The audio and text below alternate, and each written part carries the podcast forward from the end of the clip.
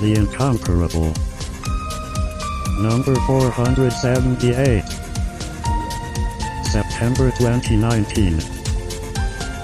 Welcome back, everybody, to The Incomparable. I'm your host, Jason Snell. In this episode, we are reconvening our Miyazaki Club. We are walking through the films of the great Japanese director Hayao Miyazaki, as selected by John Siracusa, who joins me now. John, welcome. I don't know if I would call Miyazaki a director. He always introduce him as a director, but I always think of him, having seen all these other documentaries about him, as an animator first. He is an animator. He's a writer, director, animator, enthusiast of of uh, of aviation and weather. But if you watch him, if you watch him, quote unquote, directing the movies he's supposedly directing, what he seems to do most of the time is a draw all the storyboards and b look over every frame of every drawing from every other animator and tell them what's wrong with it, and and draw on them and fix it. Yeah. All right. And uh, joining us to talk about the latest selection, which I'll mention in a minute, are uh, two other uh, panelists. Aleen Simms is here. Hello. Hello. This movie made me sad. That's my opening statement. Okay, people don't even know what the movie is yet, but we'll get there. Steve Lutz is also here. Hi, Steve.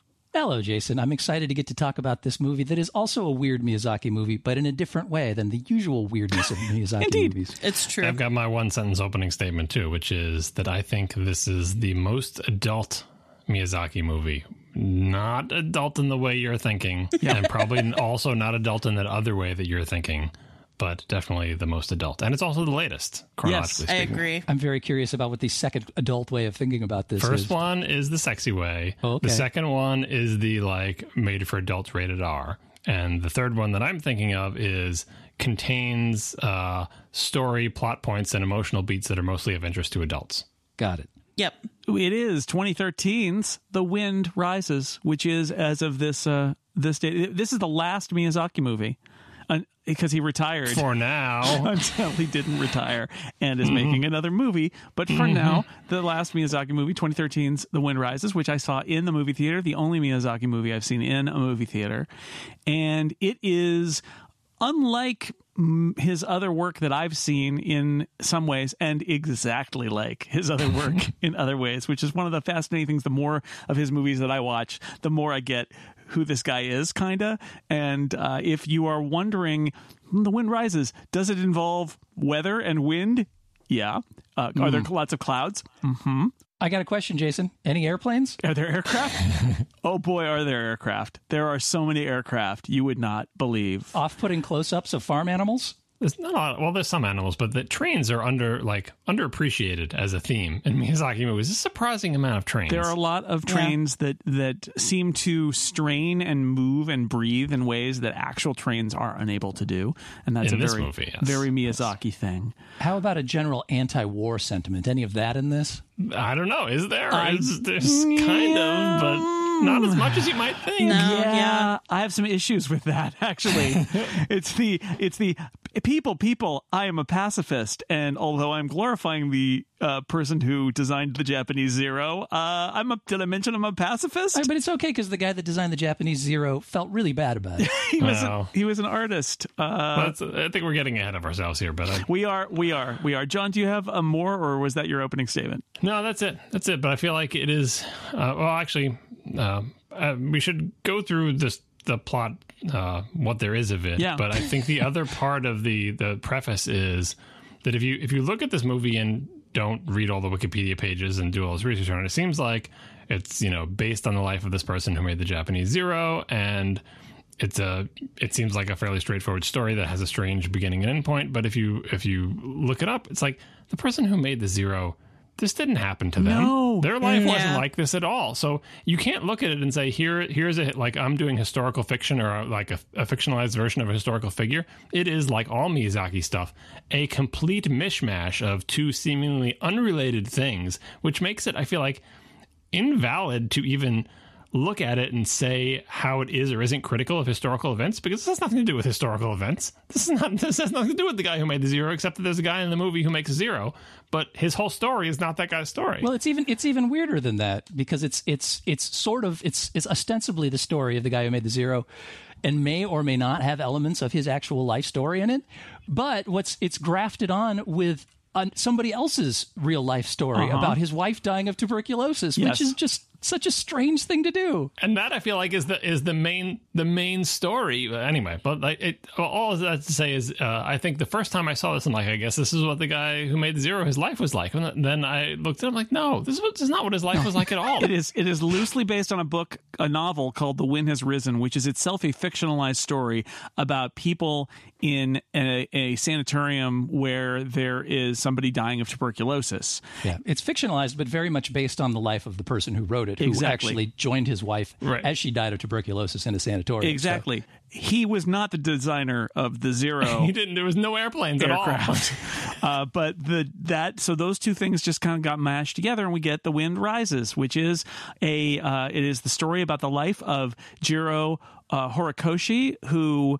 Is, when we first meet him is a young kid he grows up to be an aircraft designer and um, the, we will we will tell his story as we as we talk about the plot a little bit um, and but again just to be clear it's the story of the kid in the movie not the story of what actually happened Yes, he he happens to share the name with the guy who made the Zero. Hayao Miyazaki is the original unreliable narrator.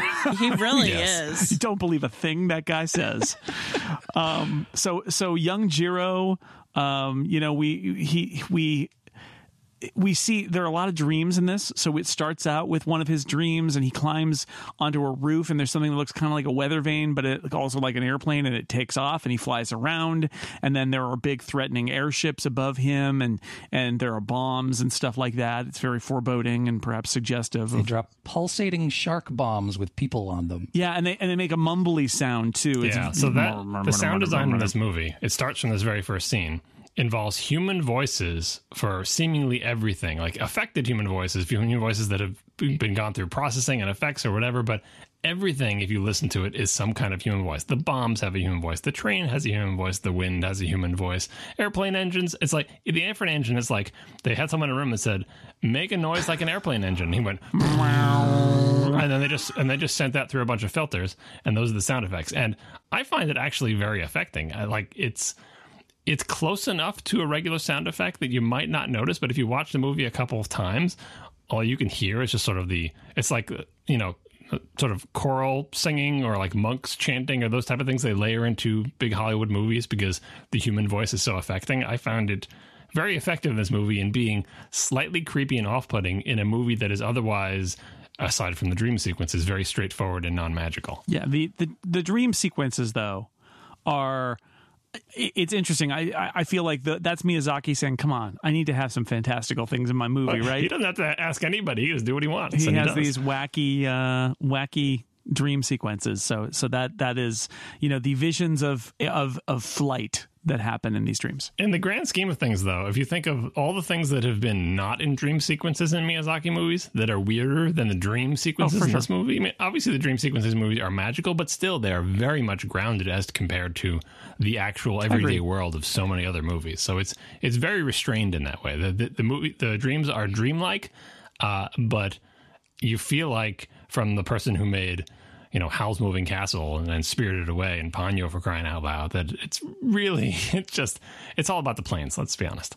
Is that weird? Is the weird the weirdest noise noise in the film is the one that happens in the middle of the earthquake with I guess it presages fire that's happening, but it it's not any noise that I've ever heard associated with any disaster ever. Is that also a human voice? I'm just curious. No, it sounds like it sounds like a Totoro is about to jump. Is what it It's like sounds a like. I mean that that whole sequence uh, that I guess that is the most dreamlike of the non-dream sequences. So it's a a natural disaster and having never experienced any of the natural disasters depicted, I don't know if there's some weird associated sound that funneled through the the lens of memory and childhood can end up like that, but that's kind of how I read it. Yeah, it's it's weird. I noticed that too. It's a very strange sound, a groaning noise during the earthquake and fire that happened later on.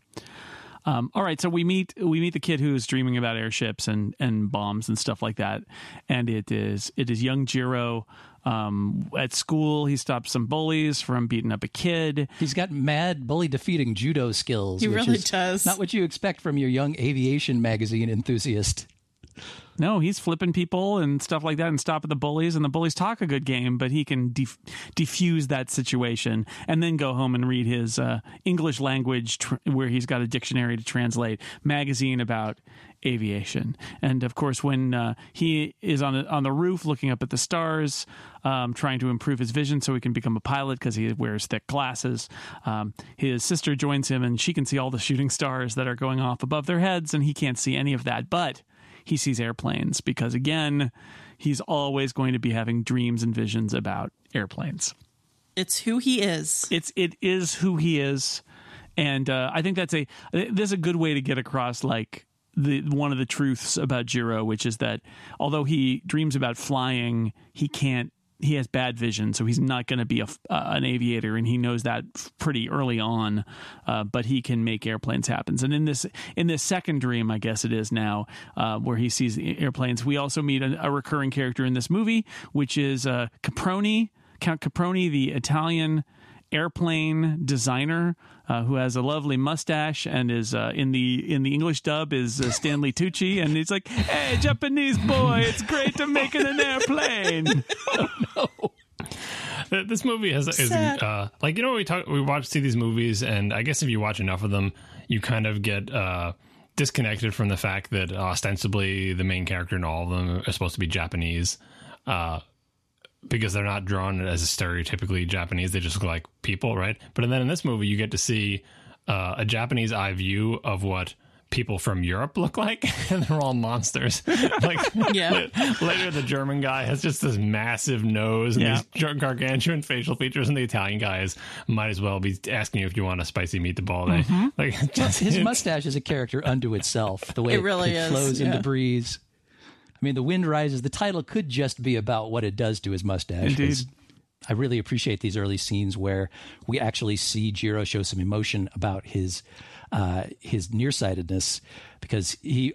it- Throughout almost the entire movie, he is very emotionless, a bit of a cipher. Um, he's, he's except very for stoic in, in the Yeah. traditional Japanese way. I feel like at, at very key moments he's not but it's it's i like it i like these scenes here where he clearly shows some frustration about it and his initial dream ends with him crashing and burning to earth because his he, his glasses, uh, you know, distort his vision in such a way that he can't properly get out of the way of the dropping shark bombs. So, I, I like these early bits a lot, just because of because of that, and because he's more of a character here than he is pretty much in almost the rest of the movie. I think he's he's plenty uh, of a character. His demeanor certainly changes though, and I think that's part of the sort of very straightforward uh, documentary style. Like I'm going to recreate the era, uh, cultural, uh, political climate of just expectations of if you're a child, this is how you behave. And then generally, he is like a chill person when he's hanging out with his more hot-headed friend later in the movie, but the childhood boisterousness transforms. We don't get to see his adolescence into the adult person he is, who is very reserved and quiet. But I think both the voice performance. This is the one thing I got out of the dub. I can't really tell the emotion that's coming through in the Japanese one a lot of the time because I don't know what he's saying. But the voice performance of whoever did the the, the dub version does a good job of showing that lots of uh, American actors do it, tough guy actors, where they show emotion while still being stoic. Like that, you can tell. Like I don't know who does that. Uh, Tommy Lee Jones, maybe. Uh, if you think of like No Country for Old Men or something like that, where they are very kind of stone faced and gravelly and and quiet and don't say much, but you do feel there's something lurking underneath. And I think the uh, the English actor who did the uh, the person who did the English dub did a good job of that. It's Joseph Gordon-Levitt, and I I agree. I think he does a I think he does a good job in getting across uh, Jiro. I think this is a really good dub, by the way. Having watched it, watched both of them, I think it's really good. Uh, yes, there are stars in here, but there are also people giving really good performances. I think George, Joseph Gordon-Levitt's performance is good. I think John Krasinski as his friend is uh, is good. I think Martin Short is great as Kurokawa, who is a wacky character. Uh, the boss, that's the one who's a little, I thought was a little over the top. I didn't know who it was, but I Well, the felt like boss that. is a little over the, the top. The boss anyway. character, he looks like a Lego man.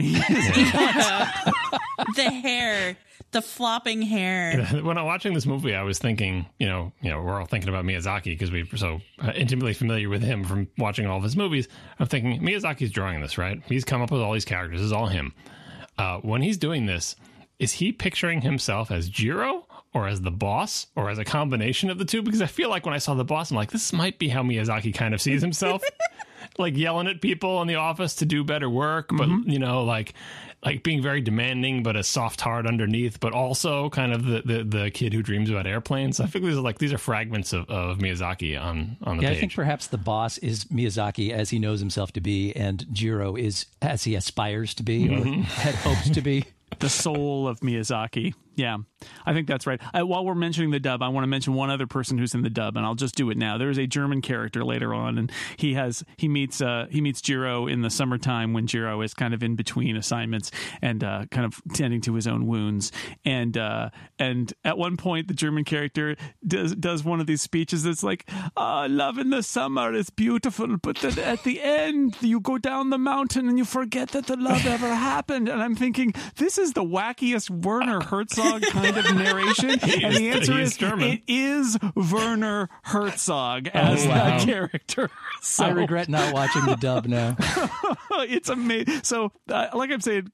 Not everybody wants to watch the English dub. Good job, English dub people. You did a good job. There's some great stuff in there. Yeah, the, the, the, one of the good things about this is they have. Uh, we're we're talking about the the language. When when you watch the uh, original Japanese, the people uh, there are various occasions for people to speak English and German, and for people to speak German inflected Japanese, Right. and other things. And it's amazing that even though I have no idea what they're saying because they don't speak Japanese, you can hear when they're doing a German accent in Japanese, and you can hear when the when a Japanese person is trying to speak German.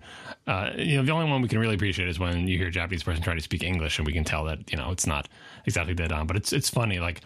Uh, his friend tries to do an impression of the Germans in Japanese. And like, wow, I didn't know you could do that, but you can totally do a German accent in Japanese. Yeah, it took me a long while in the in the Japanese uh, version to understand that uh, they were saying to each other at various points the quote from Paul Valery, I guess it is. In French, yes. Yeah, the wind is rising. We shall we should try to live, or we must try to live. Mm-hmm. That uh, was not the best French I've ever heard. Yeah, well, I mean, you can imagine what uh, the it, what the Japanese sounds like when they make American actors try to say it in our movies. All right, let's pause a moment from talking about airplanes and talk instead about computers and how they will betray you at a moment's notice. That's right. This episode is brought to you by our lovely sponsor, Pingdom. And while you've been listening innocently to this podcast, human, with your ears and your headphones or speakers or whatever, how would you know if your computers, the ones running your website, had decided to betray you and break? Because they do that. That's what computers do. They break. Would you know if your customers couldn't click the buy now button, couldn't access your content? Maybe, maybe you're idly scrolling through a website while you're listening to a podcast. Probably not. I mean, you want to pay attention to this podcast, right? Maybe you weren't though. This is why you need a system, and this is why you need Pingdom to tell you whether everything is running smoothly or not. The moment something happens on your site, you get an answer. Pingdom lets you know in whatever way you choose, whatever way is best for you. They can get the information to whoever needs it on your team, and they can get you the information that's needed to solve the issue. That could be one person, could be everybody. You get to decide who is in charge of what, what happens when things break. They're dedicated over at Pingdom to making the web faster and more reliable at all times. They use more than 70 different servers all over the world to emulate visits to your site, checking its availability as often as every minute. As soon as your computer betrays you, Pingdom will let you know. And while Pingdom also is run on computers, they have 70 different servers. So if one of their servers goes down, not only will they know, but they've got 69 other servers to uh, pull up uh, the slack. I, I, this is how we do it. Never let one computer be your single point of failure, boy, because they will fail you. Anyway, all Pingdom needs is the URL of your website. That's it. They take care of everything else. Don't be the last person to know that your site is broken. Start monitoring it today. Go to pingdom.com slash Snell right now. 14 day free trial, no credit card required at all. And then when you sign up, use the code SNELL, my last name, at checkout, and you'll get 30% off your first invoice. Thank you to Pingdom for their support of the incomparable. In this dream, I want to mention this dream too. This is the dream where he meets Count Caproni, who will be coming back with his, you know, spicy meatball Italian accent and all of that. uh, but I, I think this goes to one of the issues I have with this movie, and that I try to grapple with when I'm thinking about this movie, which is what he says is, "Oh, there go my airplanes. They'll bomb an enemy city. Most of them will never return. My true dream is air transport." And he shows him like a hundred people can fly in this thing across the Atlantic. Won't it be great? And he says, "Airplanes are not tools for war. They're not for making money. They're beautiful dreams." And I, I think, and this keeps coming back, this theme, and I know the movie is trying to address it. I'm not sure it really does, but I think it's trying, which is the idea that these guys who make these planes, they're dreaming of airplanes and they love airplanes. And the only way they can make these airplanes generally is either as tools for war or tools for making money because it's a very expensive thing. But for them, it's all about the dream of flight. And I'm not sure, I mean, obviously the movie's trying to grapple with it because it at several points directly addresses like this you know, this is going to blow up a lot of people. This is going to drop bombs. Who's it going to drop bombs on? But that keeps coming back in this, where uh, where the movie gets us to that point. But I feel like maybe at that point the movie just kind of looks over at the designer and goes ah but what you gonna do you gotta make planes and uh, then we move on and we we the caproni's stuff here is the first time we see this same sort of thing which is we're driven to build airplanes but we know how they're going to be used we don't like that but still we have to make them You got your military industrial complex in my beautiful dream. How dare you use the fighter I designed for fighting? yeah mhm. the, the movie makes its first it puts its first stake in the ground. And there are there are a bunch of stakes that are put into the ground and we'll try to connect them with some kind of string towards the end. But the first stake that's put in the ground on that theme is after Jiro comes back from uh, defending that boy and and seemingly getting beat up because we saw him do the one judo move but he comes back and his face is all messed up. Um, and he comes and meets his his mother and his mother said oh you got into a scrap or whatever and, and he, he he doesn't explain or whatever. And the mom says uh, violence is never justified or fighting is never justified. That is the first stake in the ground. It is, it's his mother, so a pivotal figure. It's like her one declarative statement mm-hmm. is that fighting is literally never justified. There is no actually no justification. Doesn't matter who's doing what or whatever. Fighting is never justified. Flat. Except it's strongly suggested that she doesn't really believe that because she just called him a hero for showing up with his scuffed Yeah. up face. Yeah, So- maybe, but I feel like that having her declare that in that way and then turn away is like her imparting the motherly like edict. Like, while I'm proud of you for defending the boy, keep in mind fighting is actually never justified. And like, she doesn't. That's like her her only other line in the entire movie. I, I feel like that connects to the through line of airplanes are cursed. They're going to go bomb people. Fighting is never justified. I love airplanes, so we'll, we'll continue along that path. now it's now it's a break. We don't have young Jiro anymore. He's older.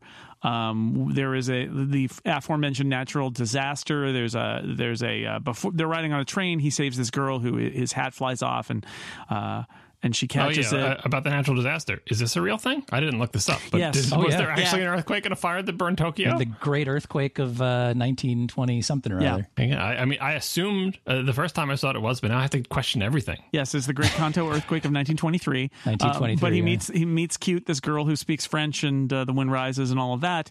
Uh, the train breaks down. Uh, her the the lady that the girl is with breaks her leg. He carries her uh, very He far. splints he splints her leg with a a slide, slide rule, which rule. has to be a Yeah. first. He's good with the one handed slide rule. Some nerd. That's some nerd first aid. He learned that in Japanese Nerd Monthly. There's also a nice subtle bit here where um, we we see as the the girl has just rescued his hat and he's sort of helped keep her from falling off the train, although really it was the maid that did it. Yeah. Um, she returns to the second class car, which is this nice, uh, you know, well appointed two or three people per seat. You know, As opposed to the sardine can, that's the car he was in. With the stern faced uh, old men who don't Right. smile at all. and he returns to steerage where he's packed in Yeah. Yeah. elbow to elbow with everybody else. He's only on the back because he gives his seat up to a to a woman, and then there's nowhere else for him to go. So he takes his suitcase and goes all the way out and sits on the back of the train. I think class is a big, uh, a large factor in this movie. Again, I have no idea how much this reflects reality, but spread throughout the movie, and more so in the subtitle version than the dub. There's there's a bunch of lines that are taken out of the dub that are in the subtitles, reflecting the idea that Jiro, whatever his beginnings may have been, it's hard to, for me to tell. Was he like middle class in his childhood or whatever? But it's so clear that at a certain point, he and his peers are in both a protected class, uh, you know, plus or minus thought crimes, uh, and in an elevated class above the whole rest of the country, which is poor and backwards, and they aspire to sort of the European ideal of that sort of level of civilization, but the whole of Japan is not like that. So th- they Right. touch on that and confront it and bounce off of it a few times later in the movie. But even at this point, like the class structure is clear he's on his way up, but she is already, you know, in second class or whatever. I don't know if there's a first class above that. Well, she's clearly in a higher class than he is on the sure. train. I, I think at this point he's at university. I don't think he's quite been elevated to the protected class yet. Right. I think he gets there when he's funded by that sweet, sweet military industrial Mm-hmm, complex money, which again, Indeed. you know, They, they, in fact, they make that line about uh, with the, the, the pound cake or whatever layer, the, the sponge cake that's going to come later, which is um, where his friend basically says, "Yeah, you know how much all these planes cost and how much we're giving the Germans for plane development. You could buy a lot of sponge cake with that one, buddy." right? It's the like, line they removed was that the from that discussion from in the subtitle one was that for the cost of one of those fittings, like the little metal fitting, they could feed like uh, an entire village for a every month. hungry kid in Japan. Yeah. Yeah, yeah, and that's that's the idea is that at this point in Japan, this is this is Miyazaki commenting on this era, and this is one of the things that he's trying to do to balance, like telling the story about this artist who's creating this wonderful thing, with the era around it, which is people were very poor, but they had they spent all their money on this on the military stuff and on the war stuff. And obviously Miyazaki's feeling is that that's reprehensible and that that's his that's his criticism of imperial Japan in the in the uh, interwar and war era is you had poor people and instead of feeding them you built a war machine. And look what happened to us that because of that. Um, that's that's basically what he's saying here. Uh, so he saves them and there's a one of those who was that guy? What, what tell us your name. And he's gone. But he uh, goes, cipher. he goes back to school and they're they pulled all the books out because the library's on fire and he finds his, his uh, caproni postcard and this leads to another kind of uh, little flash of uh, of uh, it's caproni's dream uh, plane but then we then we see like they're trying to take off and it basically rips in two and crashes into the into the river and uh, i think at this point uh, caproni asks him is the wind still rising because that's what this movie is all about Wind and rising. and yeah, and and checking to see if the wind is still rising. But this this scene highlights like several others in this movie who the real heroes that should be highlighted in this are, and that's the nutty test pilots, pilots. that go out and fly Yeah. for sure. Because they all, I mean, they all clearly, at least in the scenes that we see where they crash, they clearly survive because Yeah. we see the parachute pop out. But you know, they're they're taken off in these rickety wrecks that they dragged out to a field with a couple of cows, Yep. and nobody, including the engineers, seems to have any idea whether or not they're going to work. Well, that's what they had to do before computers. How did you tell whether it flied? You get someone in it and try to fly it. Yeah. you could do all the math you want, but they did not have computers and uh, they had limited understanding of uh, the, the math and mechanics involved. Well, if the mackerel bone tells us anything, it's that this curve is certainly going to fly. Yeah, the mackerel is known for its beautiful flight. You know, in the final scene where they test the zero, uh, the first zero, and it succeeds, one of the things That's, that happens that's is not that a zero in the final scene. well, it's the okay, it's the precursor to the zero in the final scene where they are where where they finally get a success, and that that leads down to the road to him doing the final zero and all of that. Okay, little again, it's just a movie. Uh, it's only slightly based on reality. Anyway, the point is that they finally land something, and the test pilot shakes his hand it's I like, love yeah, it. It's such a luxury. Good he's, he's job. not he's not getting out of a big pile in the middle of a field Yeah. trying to pick up his parachute around him. He's actually able to just to walk over and shake the hand of the designer. good job. You didn't kill me. This has never happened It's, before. it's nice. You're right. We do get the mackerel bone. He's fascinated by the curve and the in the fish bone. He comments that that curve is in some American airplane designs, and he says maybe Americans eat mackerel too. Ha ha! Fish bone. Um. Yeah. So he gets he gets his new job. Uh, oh, I, I should mention that his stuff gets returned to him. The the uh, the the slide rule and all of that. They they have figured out who he is, but he doesn't get to actually see whoever has returned, whether it's the lady or the girl, uh, returned the stuff to him. Um, but he gets it back. Although how in the world they had ever found him, I have no I idea. have no idea. Well, the, he mentioned where he was going to school Hmm. at one point, and so Maybe described him. Maybe his name was written on the slide rule.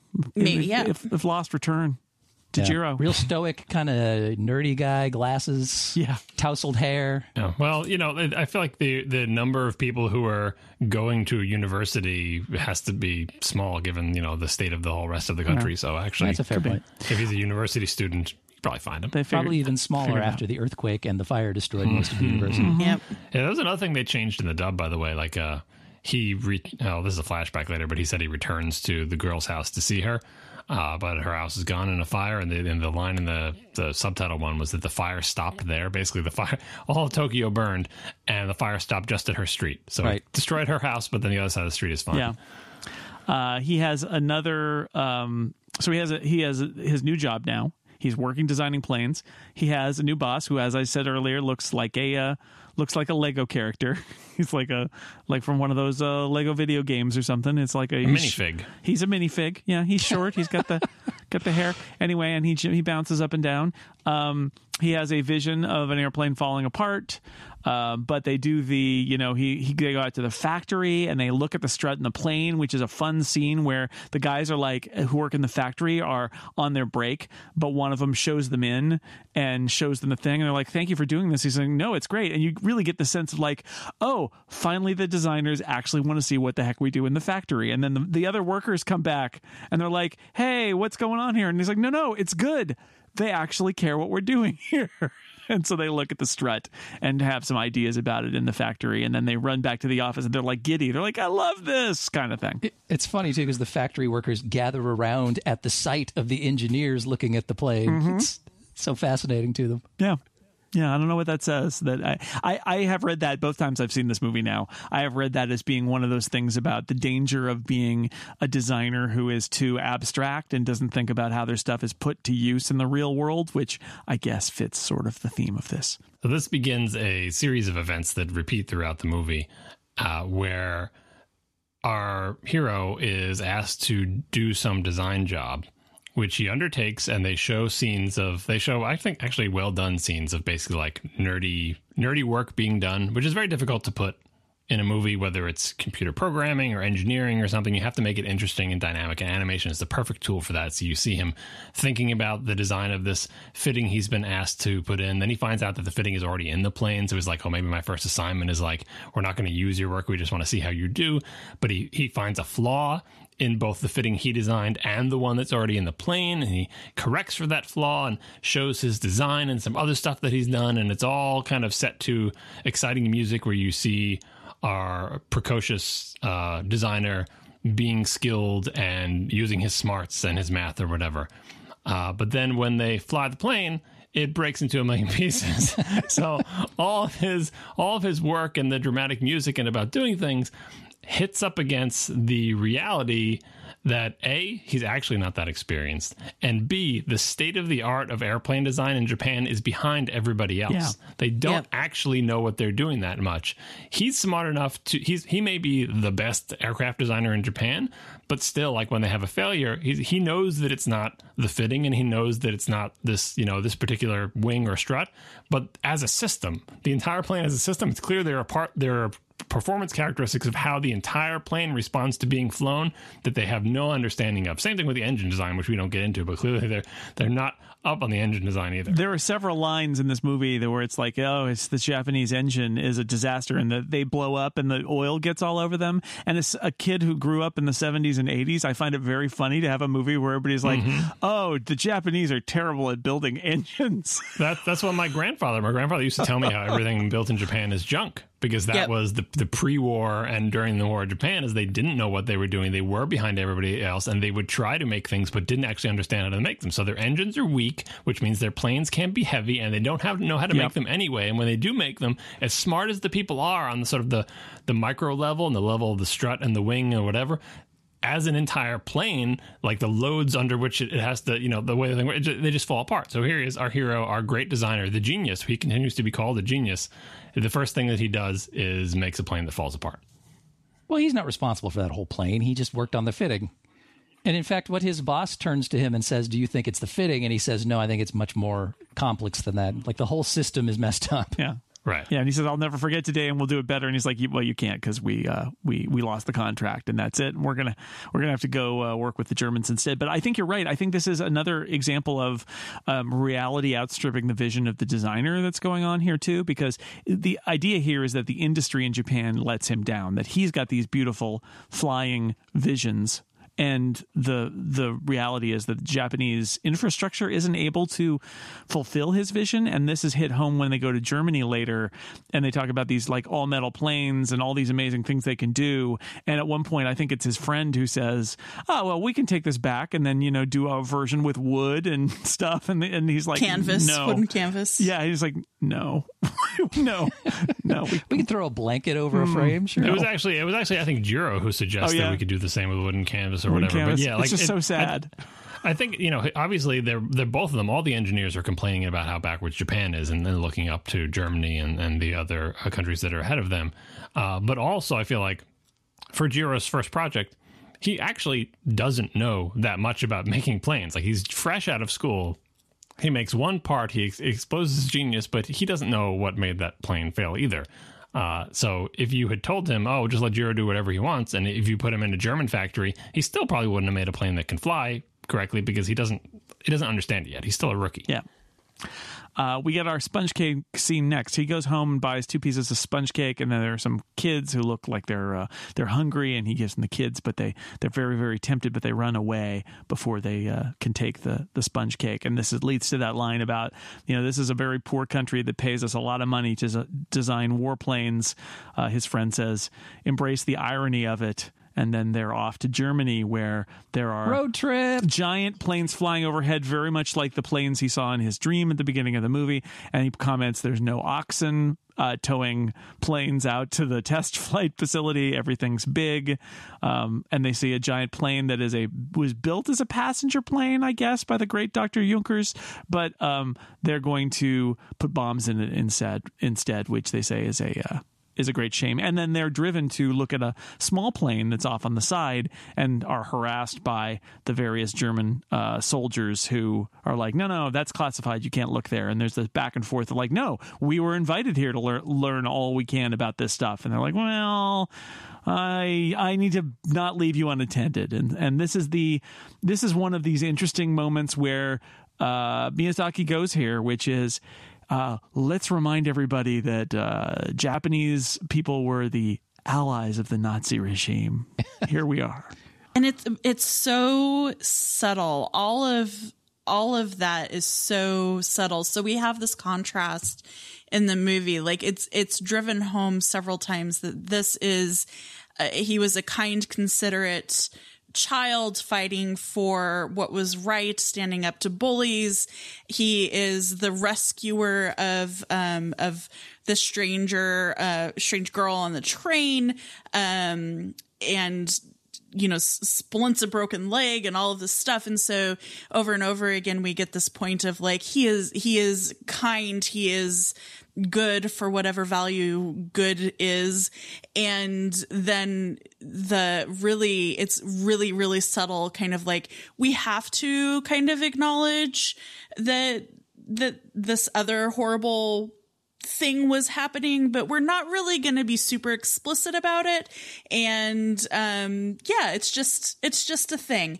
And in some ways, I like it because it's kind of a like a slice of life of you know what what was it maybe like for somebody in in Japan during World War II just trying to I don't build airplanes or whatever, you know, like it, it's this, this snapshot of somebody's life. But on the other hand, it's just like, oh yeah. And by the way, millions of people were dying in this country while he was like looking at this plane. Um, so I don't know, like I, I am really conflicted about that. I, th- I think they they uh, it is a good take on I think what it would be like to be just on the tip of understanding. Like, because you figure, like, the people who are, you know, their houses burned down in the earthquake or whatever, they have very little understanding of exactly what's going on in Germany, exactly how bad Imperial Japan is, because they're just, you know, trying to figure out how they're going to live and where they're going to get food, right? But when you're in this elevated class and you're actually interacting with the Germans, you know something's up, right? Even if you're just the airplane person. So that's why they have them there, like when the, when the person is running from the Gestapo or whatever Yeah. who runs past them and they chase them and they show the shadows. Like, not only do they know that these planes are going to be used in war and war is bad, but also these guys seem a little bit extra bad. Well, and I think they also comment during that scene that, uh, oh, that guy was at the factory. Yeah. so these are Yeah. people that they're working with directly that are running Uh-huh. around. Like the, the secret police. and and even back in Japan, where the thought police come after him, and who knows why? You're never going to know why. Like, and so I, I, in some ways, if you are in the elevated class and you just head down and you're an engineer and you're working on the thing, you can be blind to the larger picture, but in other ways, you are forced to come in contact with the larger picture. So you can't pretend that you really don't know because you kind of do. But on the other hand, you're mostly just living your life and happy to not be one of the people whose houses burn down. So I feel like that that uncomfortable balance rings true to me as to what it would be like to be sort of in denial right about the larger situation like comfortable and you want to m- remain comfortable but you kind of know more than the other people and so it's mm-hmm. it's uncomfortable but you kind of push it aside Well, and he travels more after that too. It's not like he just gets this, I don't know, a week or two weeks or three weeks in Germany. He goes on this mysterious trip further west for however far west is, which we never see. which we never see, right? Yeah. So we don't, we don't know what he sees, but surely it's like, it's gotta be more than is. I mean, it's just Yeah, I glossed feel like over. it's like before, like especially before America comes into the war, like before, like if you can this sort of this this sort of gentlemanly agreement that will all be like uh civil with each other because we're all just gentlemen, right? Before you know America enters the war, before any of that happens, and that's sort of I get the, you get the feeling that he's gliding through these experiences kind of like that.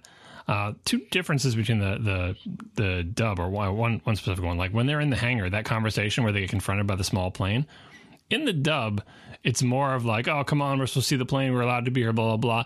In the subtitled version, he's much more assertive. He's much more assertive. Like he becomes like stiff upper lip Japanese sternness is saying, we signed an agreement. Yeah. We signed an agreement. We're allowed to see this. Yeah. We're, we're like very he, he asserts his authority trying to be an equal to germany because his you know the one thing he's there trying to represent is in his heart he believes japan is the backwards country where everyone is poor and we're making war machines and we pull them out with oxen and we don't know what we're doing but he wants to front like they're not uh, and the, the other part of this sequence you mentioned is trip west is like a, a fantasy sequence for modern americans where you work for a company uh, always be you know part of the military industrial complex. They care so much and has such a long view that it takes you, this fresh out of school person, and it knows it's going to invest in decades of you. So it's like you are our genius. We believe in you. We'll give you these assignments where you will be asked to excel. When the plane you make crashes, we won't fire you. We'll send you to Germany, and because you're our genius, we want you to see more of the world. So we'll keep sending you west because we are investing in you on on a on a multi-decade basis like kind of the old world of like not only do you give your life to the company but the company the company invests and believes in you which is just, just a ridiculous fantasy that doesn't happen anymore seemingly where like they'll allow you to uh, grow and fail and they'll continue investing money in you because they feel like there will be a payoff in the end like you'll make the zero eventually which sort of sort of gives you know and again he's not appreciative of it really. Like he understands that he has sponge cake and other people don't but uh, he's just he eventually becomes accustomed to this life. And i feel like that's part of what allows him to glide along with discomfort and not sort of the agonizing realization of what he's really doing. Well, if he's got a chief character trait, it's that he's pretty much oblivious to everything going on around him besides airplane design. And, Yeah. and I, I actually did watch the uh, the the subtitled uh, with the Japanese audio, and that scene in the hangar that you mentioned. That to me is a very tense scene because Yes. he's getting a bit officious with the with the Gestapo effectively, and I don't think he has any idea what he's doing in that scene or who he's potentially pissing off you know and and uh, it- it- that's just kind of that's just kind of the Jiro character. I mean, the same reason he doesn't understand why the thought police will be after him. Like he, he he's aware, but he's not aware of the full extent, and he's mostly just asserting like because he wants Japan to be seen as an equal to Germany. He knows they're not, but he's going to he's gonna he's gonna take out his backbone for a second and be like, "We are here as equals," which is Right. nobody believes. just trying to interpret it since I don't speak Japanese, but just trying to interpret the difference because it's definitely there. In the subtitled version, it is the impression I got watching the movie with the subs is the Japanese get sent to Germany and the Germans treat them badly because they're backward and mm-hmm. Germany's got it all going on. And the Japanese are like, hey, wait a second.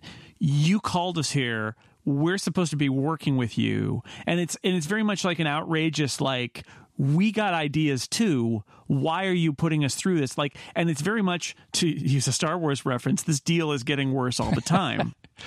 We paid for access to this technology. in the sub version it's more like oh boy these nazis are bad or these germans are bad and they're they're dangerous and uh, and they're and they're they're causing trouble and they they take back their promises and stuff like that. It's a very it, it's much more about the adversarial relationship with a a group of people who are unpleasant to be with whereas in the in the subs it's more like i thought we had a deal uh, which is just it's a it's a different take And, and in the subs, he he makes a he draws a boundary. He says, "We will not accept this kind of treatment," or something similar like that. Like, which is much more uh, asserting your your autonomy and you know. they're a little more bumbling in the in the dub than they are in the Mm-hmm. subs where it's like why are we even here if you're not going to show us things And then the friendly engineer, Dr. Juncker, from from the distance the other side of the hangar, like waves and more or less lets them go on, but doesn't come over and say hi or anything because it's just the Japanese coming to look at our planes and aren't they cute or whatever. And then Yeah. we learn that he also is Oh, just let them look. Come on, what are they going to do? It's just Japanese. apparently he, much like our our hero engineers, is also not fully up on exactly what it means to be where he is. Because Totally. find out find out he's he's in trouble too because he didn't realize maybe don't say bad things about Hitler at this particular and then yeah. Uh-huh. Yeah, well, engineers typically live in bubbles. no mm-hmm. this is That's fairly. It's fairly uh, that that tracks very well with my experience with engineers. And Jiro in particular, he lives in a super thick, double-walled bubble. yeah and and definitely the the theme of this movie really is that these are people who are very focused on the thing that they love and they're not necessarily concerned about the consequences because they know Eh, or even if they're concerned they're so obsessed Well, he he's con- definitely concerned. It keeps it keeps haunting his dreams. he has dreams he- right but but he's so obsessed with doing it Yeah, he doesn't take action on it. He continues to pursue his dream. I- Yes. I- Well, the best example is in the the scene that we are at right now, actually, which is he has another Caproni dream. Hey, Japanese boy, you are back. And I used to have those Caproni dreams. When I was young. and let me tell you, well, Jiro had a lot of them. Uh, they're on the train. He says "Eh, the wind's still rising, um, but and he's like, I got this big plane. It's too big to even be used for fighting, but the Air Force likes big planes, so haha, they paid to build this thing. Uh, he. Uh, at one point, cautions in in a very weird moment that I love. Uh, he cautions Jiro about getting too close to a propeller because he said, "Be careful. This may be a dream, but you can still lose your head." Yeah. like that's great. And he says, and this is what Caproni in the dream says to Jiro, which is my aircraft are destined to become tools for slaughter and destruction. But I still choose a world with pyramids is the metaphor that he uses, with with with grand objects that were created with horrible ways of creating them, but they are grand and they remain. And I choose uh, I choose to live in a world with these wonderful things that were created, even if they were created by horrible means. And that's Caproni's choice. And, you know, he's basically saying to Jiro, this is going to be your choice too. That in order to have your dream be fulfilled, you're going to have to create things that have terrible destructive power. Well, and the thing about the Caproni dreams is this movie being fairly straightforward in what's real and what's not. Caproni's not actually there, even though they're like sharing the dream or whatever. This is all just Jiro talking to himself. He's never met Caproni. We have no idea what Caproni actually thought or whatever. Right. So this is all these dreams are his concerns about the things that he's making being voiced and eventually like being rationalized by this alter ego. Uh, Mm-hmm. reassuring him about things and telling him, by the way, that in Italy we're poor too. So many mouths to feed. That's right. Oh, just throwing some more. I, there were no pizza pies came flying out of the plane. Oh, I have to cut my spicy meatball into five pieces. There's barely enough mustache to go around for all of my 40 children. I kind of kept waiting for this to be like the magical thing that happens. Like somehow they meet and they find out that they're just they're actually sharing a dream or something. Because that's what I'm used to with Miyazaki. Is like John was talking about at the beginning of the show.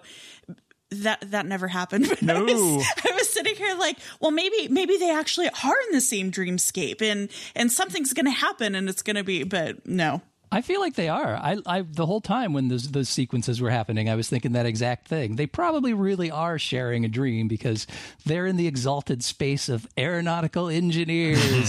so it's not entirely out of out of the realm of of possibility that they might just meet up in dreams from time to time with their heroes. as you do. it, it could happen. It could happen. All right. Um, they're going to build uh, a carrier-based fighter. Her, his, uh, Jiro's company is going to build on it. Uh, he's been there for five years now. He's their lead designer. He's going to be the lead designer on this aircraft carrier-based fighter. And uh, we do another set of him uh, doing a bunch of work. There's a test landing. The engine explodes. Those stupid Japanese engines, they say. They do another test. Uh, first plane goes off the aircraft carrier. Like, yeah, the second plane engine explodes, plops down in the water. Um, you end up with sort of like, we succeeded at building this thing, and um, the the they don't get the contract, and uh, and then he licks- actually, actually, I think what they were doing in there there was seeing the existing stuff before he goes and builds one. Yeah, I so agree. the existing stuff, Oh, okay. the existing stuff stinks. Yeah, the the later plane that they take out to the airfield, I think, is their is their entry in the design Yeah. competition of 1932. Okay, so they, there's this, the montage essentially of aircraft carrier and watching things and the things explode. In the end, they don't get the contract, right? They don't get the deal, and Jiro has to go to this. He goes to the mountain resort to lick his wounds. Well, because and I think this is this is very poorly uh, explained in the film. I Mm-hmm. think that plane does crash and burn as well. It's very artfully explained in the film. I think. well, so he, it is, he's but it given, took it took a while to, to pick up on it, at least in the uh, subtitled version. So he's given he's given the assignment to make this plane, which is a good assignment. He undertakes it in a typical, very dutiful, you know, honorable Japanese way. I will do this for you. I am your genius designer. I've been here for five years, and he makes this this plane, which is trying to use all the stuff he learned from Germany. Uh, and then you you see the plane, you see it take off. Then you see him going to this mountain retreat, and only when he's at the mountain retreat, he just lays down on the ground and has a flashback to how did his first project go, where he got to be the lead designer on the plane, crashed and burn. That's how it went. the first time through, I saw that I was like, "Oh, he's having yet another dream about planes crashing around him," because he does that all the All time. the It time, but took me a second viewing to realize, "Oh, this is this one's actually a flashback." Yeah, I, I, I, I like it because it's it shows again like the first time his plane crashed, but the second time he'll get it right. Nope. No. Nope. And you think it is because he goes to the retreat. And you're like, why is he at the retreat? And because he's so kind of stoic and stone faced, and you know he's got all these interactions at the the thing or whatever. That that, that plane crashed, and the, and again the company didn't fire him. They sent him away to a retreat where he needs to recover because they're going to need him to be refreshed later. So he's 0 for 2. Our genius designer has not successfully made. Uh, has he helped the company? Has he helped them win any contracts? Has he made any planes that fly? No, because still Japan in general is bad at making planes. He's been there for five years. Surely there have been minor successes in that time. Sure. Right. I'm not saying that he's a terrible. I'm just saying this is this is sort of the not following the typical journey of your hero Right. who's smarter than all the other engineers, and he's the one who's going to try to make the plane better. And if his first plane crashes, it's because the evil engineer doesn't listen to him, but he really knows because he's younger. This is a much more realistic depiction. I would say this is a little bit of the hero's journey, though. This is his low point, right? This is this is his in the in the story arc of of uh, Jiro's life. He is uh, he's failed, and he kind of goes away and licks his wounds for a little while before he comes back. As the huge beaked German guy remarks later, when he arrived here, he looked very sad. And this, and before we get on to what makes him happier, so here we are. I think it's past the halfway point of a movie that, in my mind, is mostly a love story. We are past the halfway point, and we have not. Be, he has not even met the adult version of his love No, interest. which which he's about to do in the scene, and I want to mention this the, in the. Uh, I find it really charming the way that Steve often describes inexplicable things that happen in a Miyazaki movie, and I'd like to take a crack at it here because there's a scene in the dining room, and this is what happens: a girl sees Jiro alone with soup. A man eats a potted plant. I have that exact same thing in my notes. I have that literal sentence written down in my notes. That's, that's sort of the dehumanizing view of Westerners, like because he doesn't just eat it like a person; he eats it like like a hippo would eat like greens that he pulls it like it's just, like the stuff sticking out of his mouth. He, he eats it like a forest creature. It's supposed to be salad, but it's a potted plant, and he's got a fork, and he's just continues pulling parts of the plant off and eating them. And it's, I just, I was dying. I was dying with laughter every time because he keeps eating the plant. Well, there's there's your up close and personal. There's your up close and personal, uh, you know, um, shot in the face of a ruminant of some kind. It just happens to be a German man this time. Oh, We don't we don't get the goat chewing in your face. yeah, he might as well be a goat. oh boy. With his strange, his strange German eyes. And the way they do it, you look back later and you're like, okay, I know it looked like he was eating a plant there, but I obviously just misinterpreted. Nope. No, they used it. They use the same noises as like in, in Princess Mononoke when the forest spirit like makes trees grow and the little plants the little plants spread out. That's the sound it makes when he's crunching through this this foliage. Well, later what it, he says they have good watercress here, so Yeah. I think that's Yes. what that's supposed to be. Sure. but it's just a big old it's a big old vase full of full of watercress. Yeah, it's just a gigantic bowl, and he's so happy to have it. The biggest smile ever, and he takes them oh off. Oh and my eats it. Yes, I have always liked to eat the watercress. It is very fine.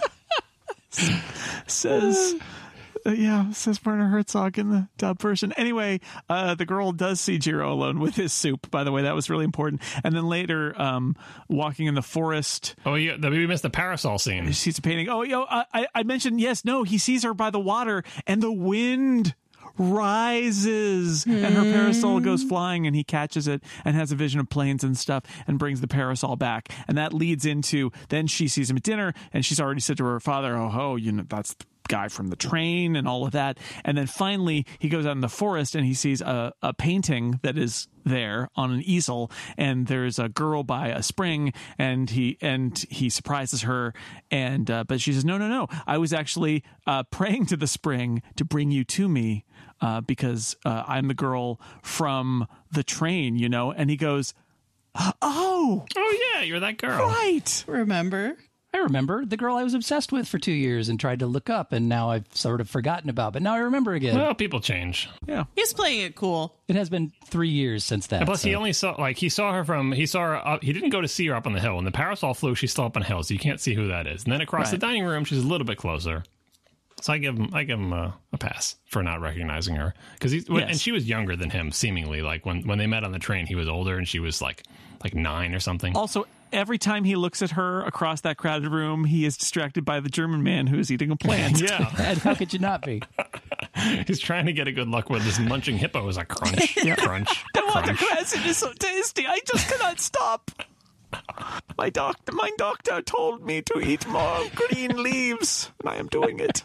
Yeah, that parasol scene is the one they used for the cover of the DVD, and it is a beautiful, Yeah, very iconic sure. scene of her painting. No, no, it's the later one where he, he comes up and kisses her, but it's very similar. Yeah. Yeah, they, they, they're, she's on that hill a lot, but it's very, very scenic. Miyazaki, beautiful sort of vision statement for the movie is, uh, you know, the, the love story and the love interest, the fluffy clouds, the green hill, very Kiki esque. Yes. The, painting, the flowing dress, the parasol. It's all very uh, idealized, but still grounded in reality. Everything is a real thing. Um, you know, even more so than like Ursula in, uh, and what do you call it? And, Kiki. I feel like this is more, still, still more grounded than her and her magic shed. This is a good time to point out that once again, uh, nobody does, you know, expressing the love of the Japanese countryside and of the sky and clouds and things like Miyazaki does. And this movie, like all of his others, is really beautiful in that way, where he that he sweats a lot of the details. There's a shot where Jiro is walking on a hillside and he's walking up the hill but you can't see the bottom of the hill and it's one of these like weird perspective shots and i just i i, I watched it and i thought why even do that shot and it's because Miyazaki was like, I want to do that shot. Like, I want it to look like this. I want it to be him walking up a hill that you can't see. And you know, there's so many things like that where it's just it doesn't it does not need to look this beautiful. It does not need to be this detailed.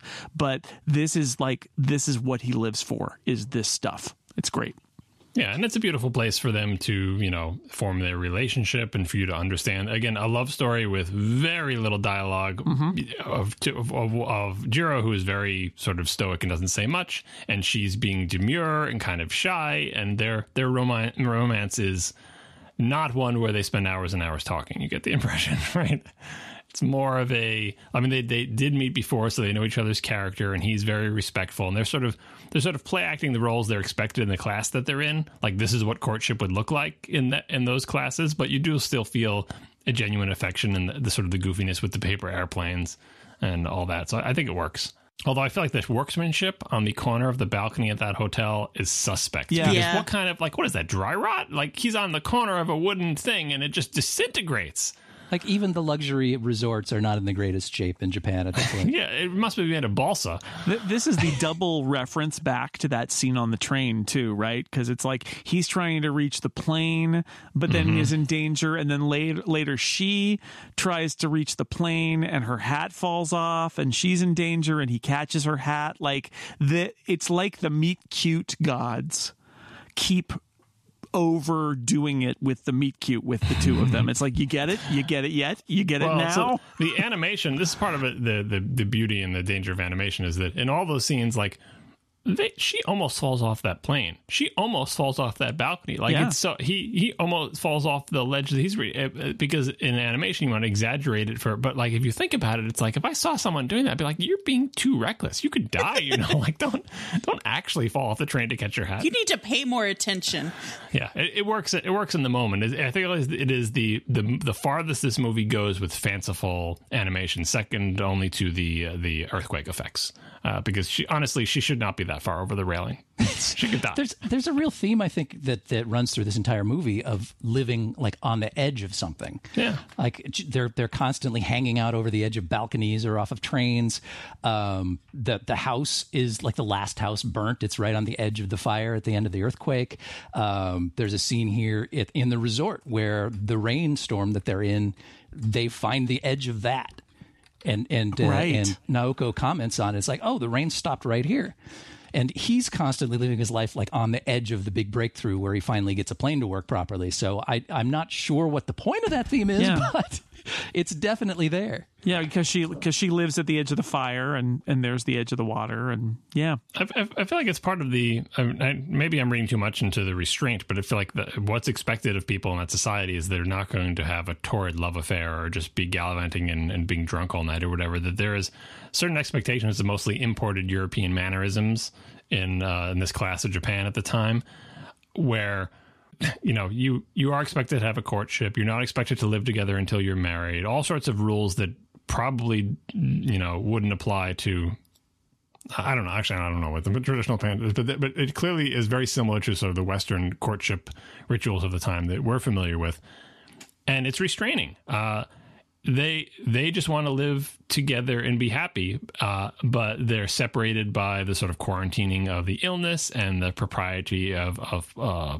politeness and the fact that he's got to go back to work and she's got to go back to where she is, and so these moments that they can steal together being being ridiculously dangerous or, or silly or goofy or sort of it's almost like they're doing something in secret when they're just throwing airplanes because they're not allowed to see each other because she has to stay up there by herself. Right. that this is the only sort of freedom and fun they could have. And later in their relationship i feel like they're it's both of them going through the motions of what's expected of them. And eventually she rebels and says you know what? No i'm going to live the the few days that i have left in some with some semblance of autonomy and say we're going to be together uh, and we'll do what we have to do to make it not scandalous but it's it's dumb to continue to be this restrained right? So i don't know if that that ties into the edge theme but i feel like that's that infuses all their scenes together and then you leave the mountain, and you'll never and you think forget of it's her again. not, gonna- not Not gonna happen to me yeah so another uh, this so this german dude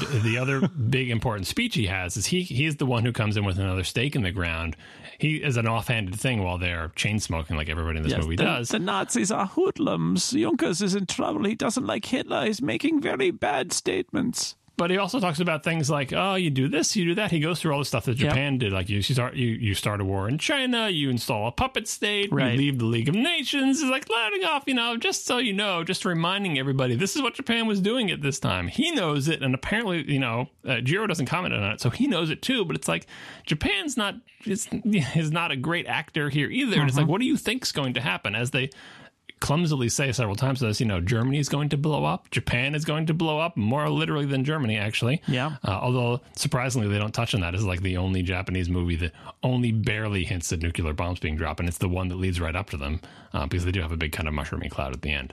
Yeah, and the and the and the field of destroyed airplanes. uh, I feel like is The the field, apocalyptic, yeah, moment. Yeah. And so he he is our sort of soothsayer, you know, who says the, this is what's going on, just to remind, just Yep. to remind you, the audience, and just to remind you, Jiro, in an offhanded way, while I smoke your cruddy Japanese tobacco, right. uh, that that Japan is uh, kind of evil and has done some terrible things and is headed for a fall.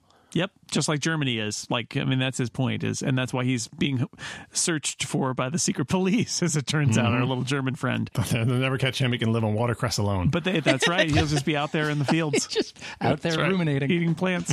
But uh, but so anyway, uh, Naoko, the girl, although she's got tuberculosis, uh, the wind brought him to her, uh, and they will get married when she's better. I want to mention at this point that I don't understand movie tuberculosis.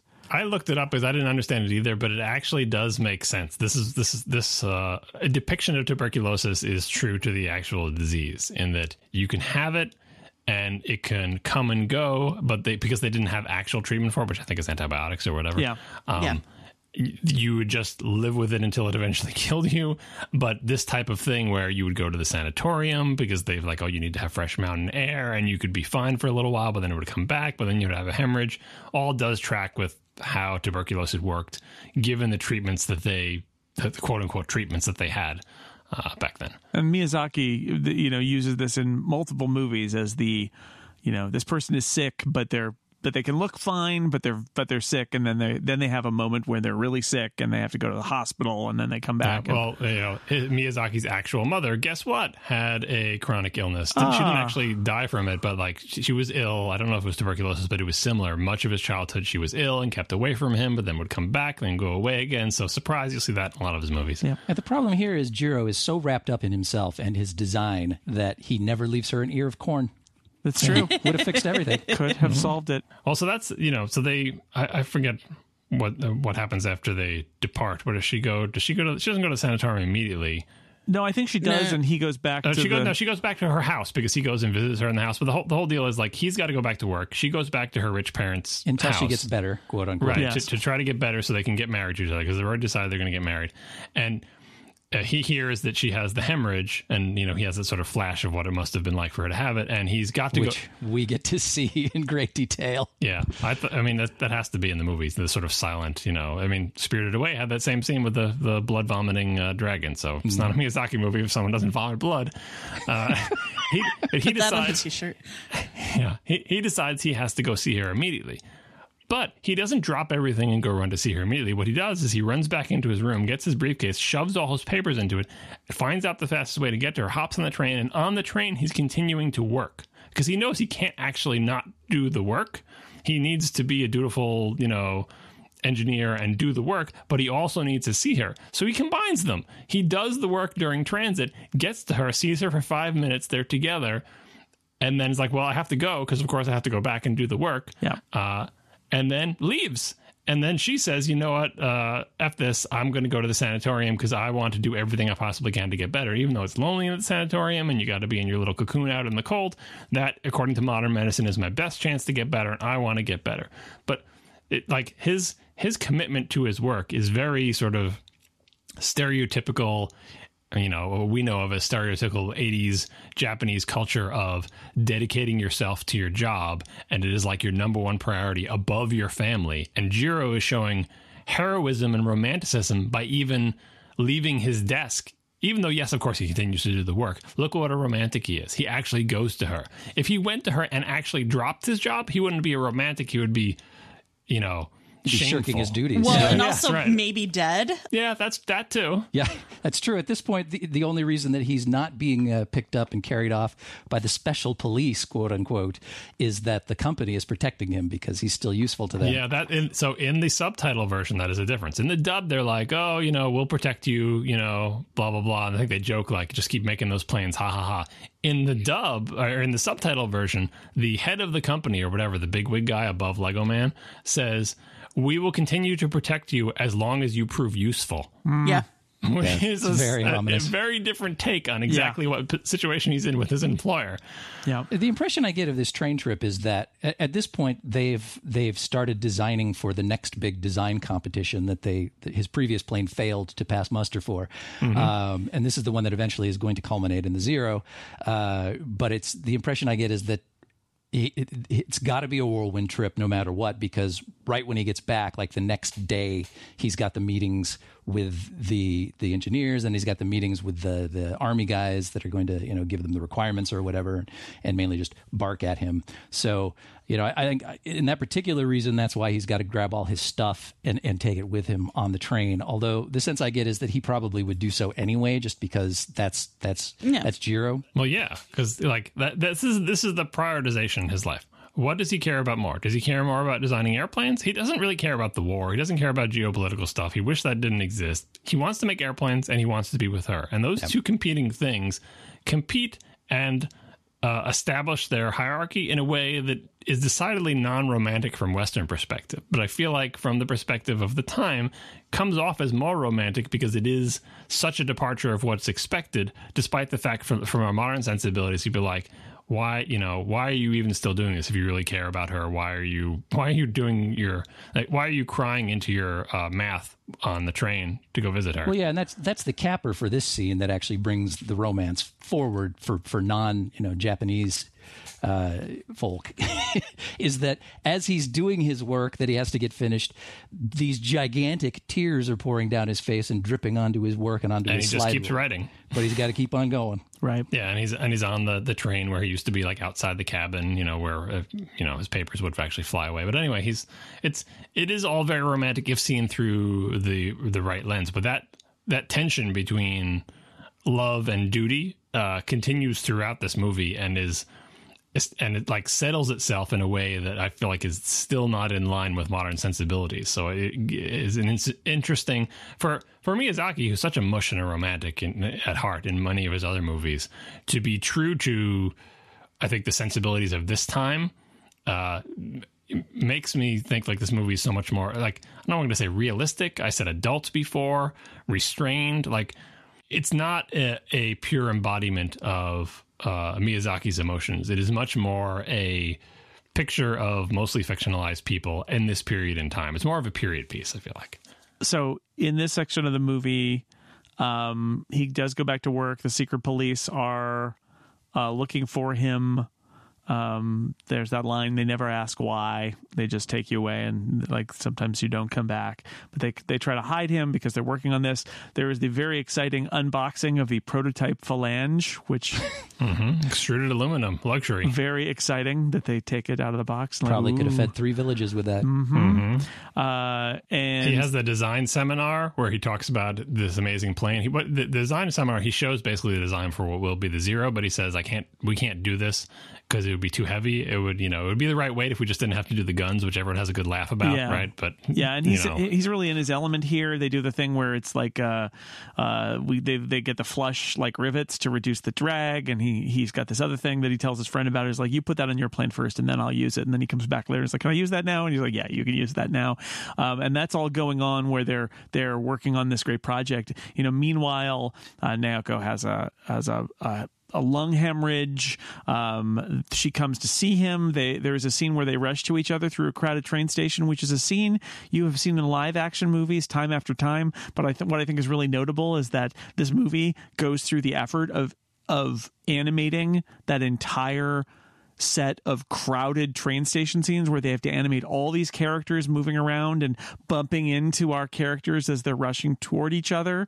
And that's the thing that that struck me about it is that although that's a scene I've seen a thousand times before they wanted that scene to be in this movie and they animated it. And it goes on for a while where they're pushing past people in order to get to each other.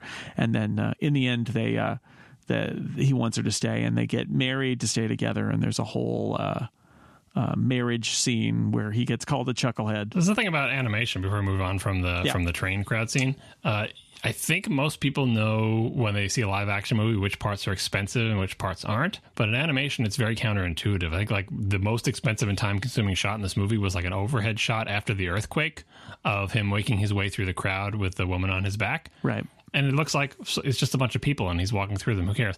Because there's like 90 people on the screen and you have to animate every single one of those 90 Exactly. people by hand. It's so much cheaper to have a beautiful painted background with one character on it that looks fancy. This must be the most expensive shot. Look how beautiful it is. No, one guy drew the background and then you drew the animation. It's the scenes with tons of people. And even the train station scene, there are lots of people, but on screen at any one time are maybe seven So that I think in one of the making of things, they showed them doing the overhead earthquake scene. It took them like three months to make like two seconds of footage of the people walking because, of course, everyone has to be uh, beautifully animated. So it's, it is definitely counterintuitive. I'm not saying that's the best investment of money because who even remembers that scene I just referred to, the overhead scene of him walking through a crowd and after the earthquake?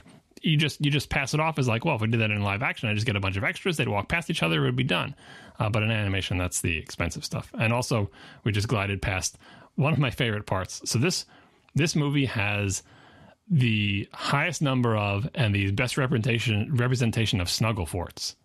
There are many snuggle forts in this movie, and we skipped over the winter snuggle fort, which is you're out there on the deck getting the fresh air, and they wrap you in the big burlap snuggle fort, and then you get your letter from your sweetie, and you go into your snuggle fort to read it, and then the snow drifts in, right?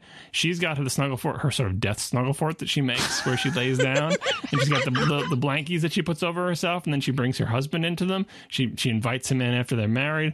Lots of good snuggle forts in this movie. Yeah, I also made a note of that particular scene in the train station where they're, you know, they're they they're trying to find each other and constantly being interfered with by other people on the platform. And and uh, you know I've seen that scene a million times too. And there's something so visceral about the way they animate this scene that it's like you always get the impression when you see this in live action, oh yeah, that's got to be really irritating bumping into all these people. Here, it feels like the, the the world is going out of its way to put people in front of him. And they're so desperate to get to each other. Like each each they're always going. I mean, the, the whole reason they're in the, the train station to begin with is she she just decides, you know what, I'm I'm going to go see him, and then he finds out she's on her way because like the dad calls or whatever. Like she shouldn't be leaving. She's on her way. I'm to go meet her at the train station. And they just like it's two people who just decide whatever we're doing, the whole mountain, fresh air, and me doing my work, it's not working. We want to see each other more than we care about anything else, including our health. So we're to find each other, and so they end up coming together in train station. So it's it's. I think it's it works because it's not. The American version is like. Uh, we've been apart and we're fighting over something dumb, but we finally both realize that we love each other. Right? That's not this. They have always known the entire time they love each other. They're they've been apart due to trying to do what they think is the right proper thing for both their health and their class or whatever and they're in the end it's just like no we just need to be together and so that's that's the emotional climax of this scene and yeah they do feel like they need to get together Yeah, I mean this this is clearly just symbolic of of the fact that you know whatever society or or tuberculosis or you know anything that's that's that's conspiring to keep them apart is this is just purely I think a visual representation of that. And um, there's another crowd scene earlier too eh, during the fire when uh, they're racing through the crowd to try to get to Naoko's house and there's a scene there are scenes where like he's holding her by the hand and at various points like they almost get separated by the rushing crowds and they manage to keep their hands together and then you know he, he pulls her closer and they're able to get through the crowd without being separated. But again i think that's all just you know everything is conspiring to keep these two apart or to tear them apart in some way and and uh you know it's just a beautiful representation of that i think. Yeah, I was actually going to bring up kind of the symmetry of those two scenes and how um even though in that first scene they didn't know one another, there was still like the struggle and the fight to stay together and to not be separated. And it's the same you know granted in a different way when they're trying to find each other at the train station but it's i, I kind of liked that um reinforcement of the idea that they're not you know softy softy that i am you know they're not going to let people stand in their way they're not going to let you know everything else is kind of peripheral um for them in these moments and i appreciated that reinforcement uh, honestly, you have to think that during this whole thing, they're they're both smart people, right? They like they have to know that despite you know the advice that she should get fresh air in the mountains or whatever, it's like does this treatment actually work? Like, what's the success rate? People go to this thing in the mountain. Do they come back refreshed and they're cured? Does that happen a lot? Well, they probably they probably uh, you know go into remission or whatever whatever you would call that in tuberculosis, Maybe, but like, and then they're- sort of associate that with the time in the sanatorium. But like, I I think it was understood that like this is you never get cured of this they didn't have a cure, right? And so the, it's almost like she's doing it because like when she gives in, she says, "This is what the doctor's telling me I should do." I'm just even though it seems like a terrible thing to do, and I'll be lonely and I'll be by myself and I won't like it. I'm just going to do it because. But eventually, she's there. I was like, you know what? Like, does are these people all going to leave and be well? Am I going to be cured? Like, how long is? uh, in the beginning, she's like, oh, I'm going to stay there until I'm well. But she has to understand nobody gets well from this. Like, you could have good days and bad days, and eventually it's going to get you because we don't actually have a cure. You've still got it. And so she decides, as she does in various times, to not do that. Just like, uh, you, you feel like in many sort of these high society things, you're expected to go through the motions of a thing that you know in your heart will not actually have the supposed desired effect. And all you're doing is burning the little time you have left going through the motions of what's expected to you. So she takes off on her own and goes to meet him. And then after that, she cannot be dislodged. She's going to stay in her little pink snuggle fort and hold his hand while he draws things. I kind of expected the sister to show up, um, Jiro's sister to show up with the cure because there was like the the antibiotics that can for many people cure tuberculosis were discovered in the 30s and so it was like oh well maybe she's going to show up miss you know intern doctor and and cure um our hero's wife. And i was um a little disappointed Yeah. Yeah, this country is backwards, as, yeah. as this movie tells us many times. I, I do like the fact that she's a doctor. I have no idea if that's realistic, but in the beginning, she's like, you know, I think I want to be a doctor. It's like, oh, that's cute, kid. She does end up being a doctor in the movie because it's a Miyazaki movie, and of course he's, she's going to do it. But Yeah. I, I really have no idea were women even allowed to be doctors in and Japan. he says, "I'll talk to Dad." Like, like he's not going to listen to you, but I'll go. I'll put a word with you and Dad. Like, yeah, um, yeah, she should be a doctor, and she because she a wasn't allowed to be in, in Tokyo by herself because that would be scandalous Yeah. and dangerous and so on and so forth. So he's going to put in a word, and so she, you know, we don't see her story, but she comes back. Guess what? She's a doctor. Yeah, and she says, she says this is bad, and uh, she's she's doesn't puts have on too makeup. long, and Yeah, she's putting on rouge so she doesn't look like death. you don't understand. This is this is not movie tuberculosis. It's the real thing. And uh, then you know, and there is that tender scene where he is he's home and holding her hand and using his slide rule with the other hand as he as he sits there and he's finishing And up his designs and smoking. Yeah, that that's a that's a really touching moment, right? Where it's like, no, it's really bad for her. She's like, ah, I don't care. I I'm don't gonna die anyway. So, as a person who has had lung lung issues her entire life, can I just say that was baloney? Because when you get in those coughing fits, there's no way, there's no way you're gonna be like, yes, please, please smoke a cigarette by me so I can cough I up my lung. really see her coughing much at all. In fact, I'm not sure we ever see it. But we see her coughing up blood. It's a movie tuberculosis. I think what they're tr- the, the whole vibe they're trying to give to her is like that she is so weak. Like when her lung hemorrhages, who knows? Like she's she's on she has no lung capacity.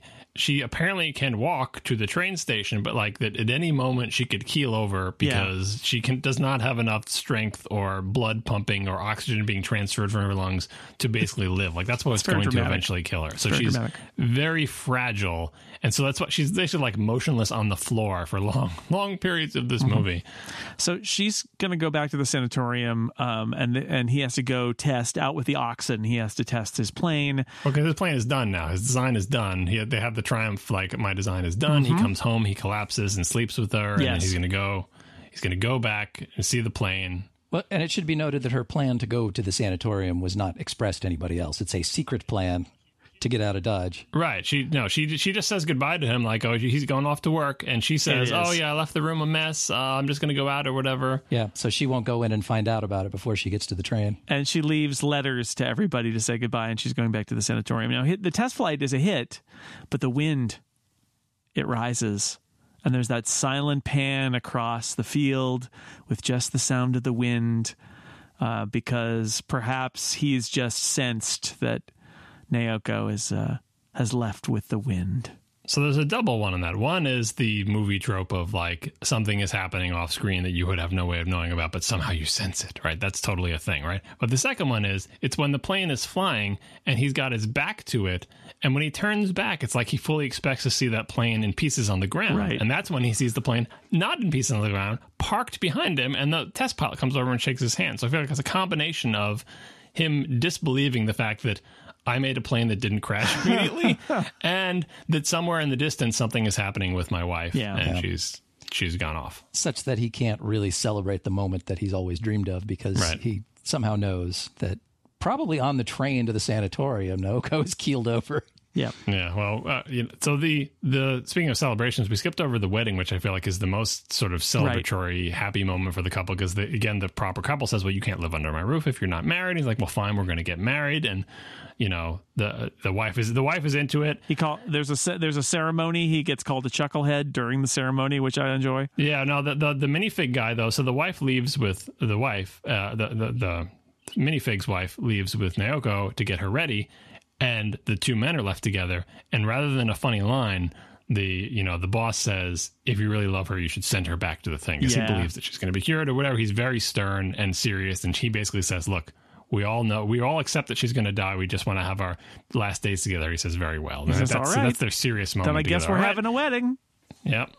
And you know, it is. I think it's a nice. Uh, you know, I, again, I have no idea what traditional Japanese weddings are like, but the whole person coming and announcing themselves and being invited in, and it's all very Yes. sort of from our perspective, very uh, interesting and novel, and uh, you know, romantic and scenic. And she has the the flowing hair and and the nice outfit, and uh, the you know the boss is very emotional, and everyone. You know, it's. It, I think I think it was very nice. Yeah, yeah, and she gets her moment to be beautiful in this wedding moment, even though she know you know she knows how horribly sick she is. But in this moment, she gets to be She she almost collapses when she walks in, like he catches her.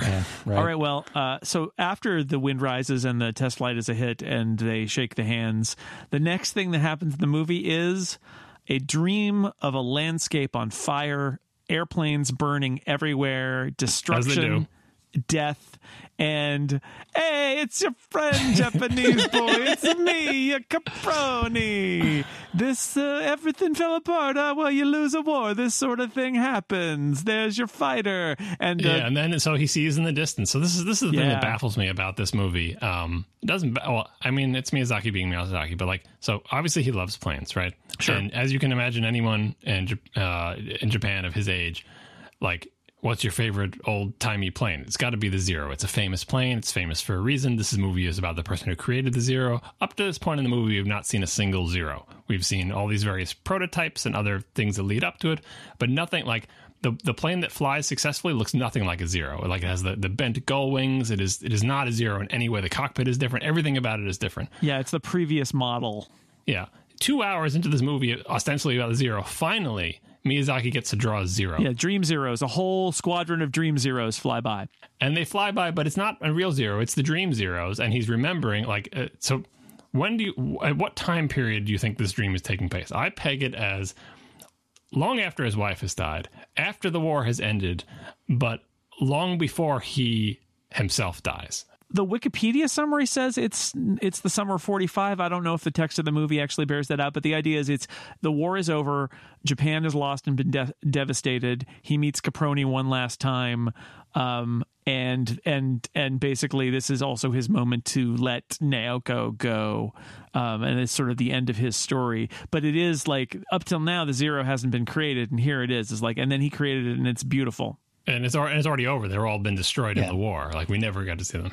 And he says, and, and this is echoing back what uh, what Caproni said before about his planes, which is they never came back. Not a single one came back. Yeah, I mean they, they have the kamikazes. Like many things are hinted at in this in this movie exactly what's going down. But it, it's just it's fascinating to me that this is a movie about the creator of the zero that does not show the zero until like the final scene, and it's a it's a retroactive dream And, sequence. and the zero doesn't isn't used as a weapon. It's a, a beautiful set of zeros flying information, and one of the pilots waves at him, and that's it. Right, and they're going off because they're all dead. Those are all dead men Yep. fly, flying off into wherever they wherever the zeros go Yeah. after they're gone. Yeah, that's exactly the time frame that I would have placed it in. Um, it's just post-war because he makes the comment. Uh, he kind of fell apart at the end there. So I think you know, just recently, the big pile of bodies are really planes, but I think he probably views them as bodies.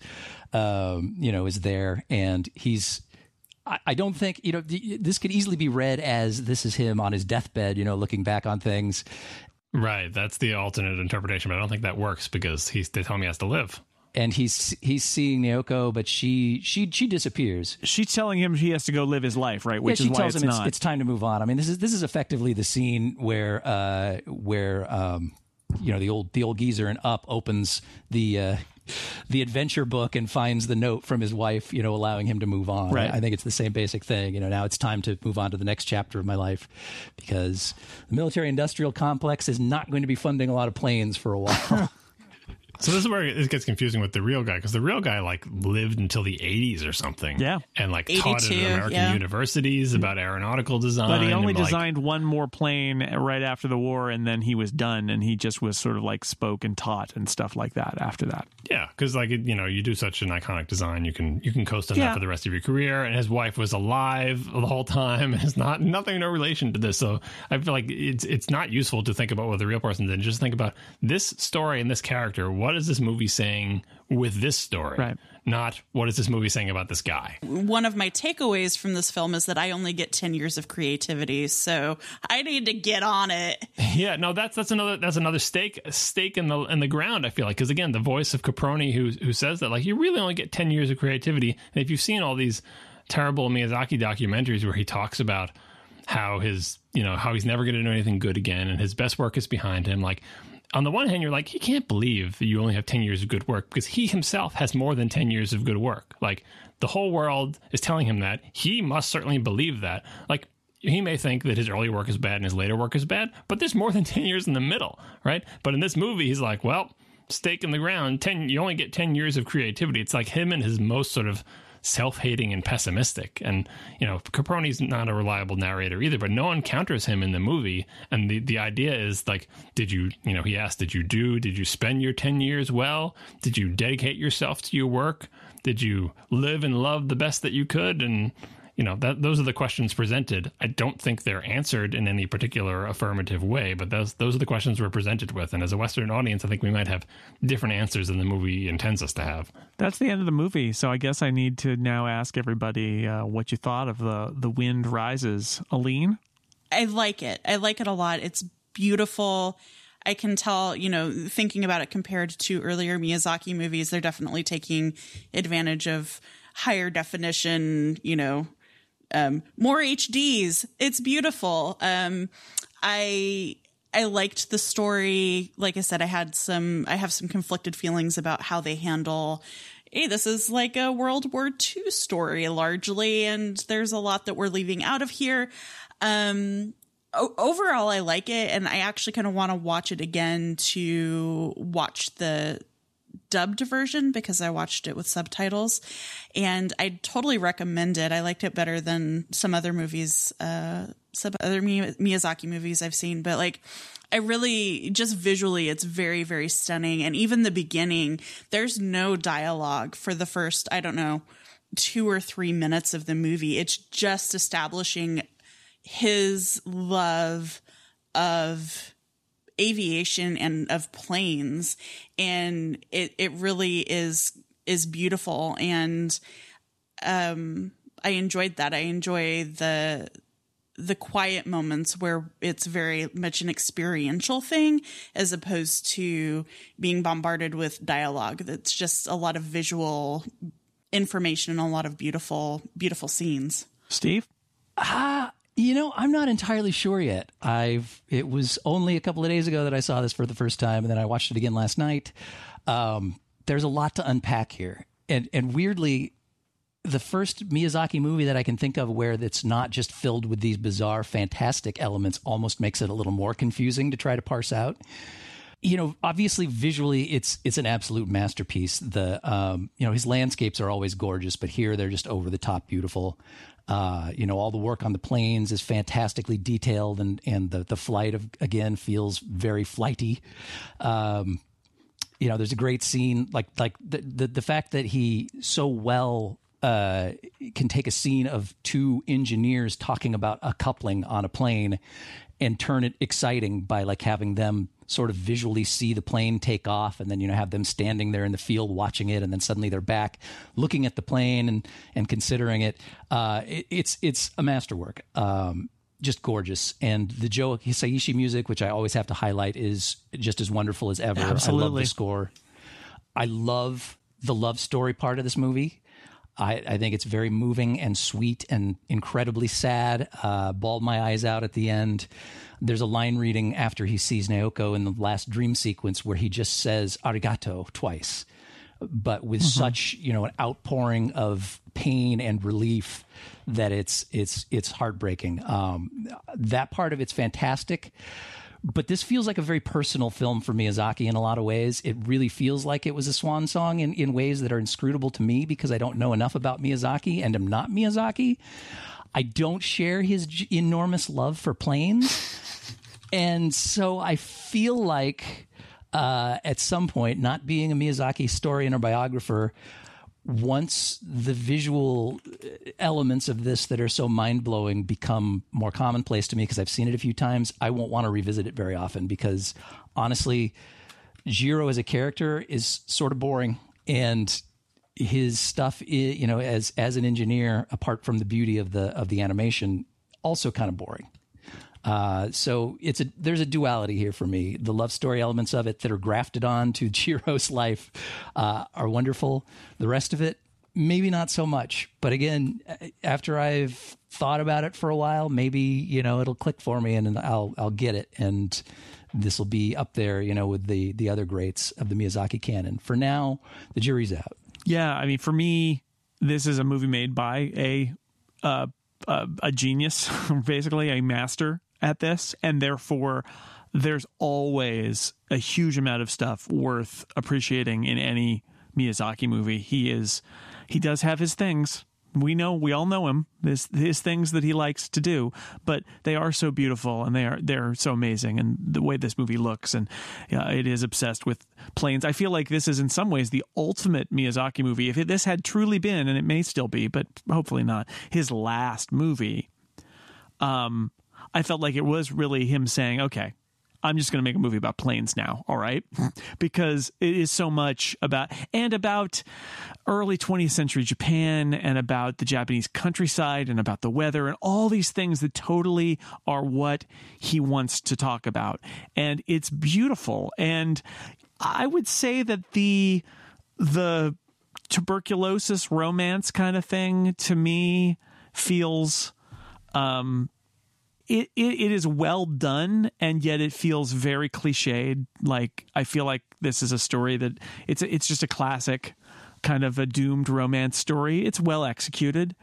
Um, but the thing that that has gotten me both times i've watched this movie is i think miyazaki wants to tell a delightful story about a creative genius who created something that is part of the Japanese soul and part of their great cultural accomplishments, which is this airplane. And he wants to be able to tell that story without engaging fully I think in the complicity. I'm gonna, and I'm not going to phrase this as you know anybody who was in Japan in that period are they complicit in what their government did? Uh, you know, not necessarily, but I would say the airplane designers are complicit, and we get three of them. Not only do we get Jiro, but we get Junkers and we get Caproni. Those are the three airplane designers of the three axis powers in World War II. I think Miyazaki really does not want to talk about the fact Yeah. that philosophically, um, I know that these these I'm building tools of destruction, but what can I do? It's my art, and this is the only way I can bring my art into existence. I think he's in denial about it. I think it makes this movie very confused. And as a result, while this is a beautiful movie, I think it's kind of immoral and a failure because of that because i think miyazaki does not want to engage with the truth. He dances around it but he at the center he's like you know but jiro in the end knows that he must do this. It's his obsession or whatever. And i don't feel like jiro pays a, a price. Japan pays a price but jiro doesn't really pay a price. And instead he gets movies made out of him because of this thing that he created as a part of the military industrial complex of imperial japan.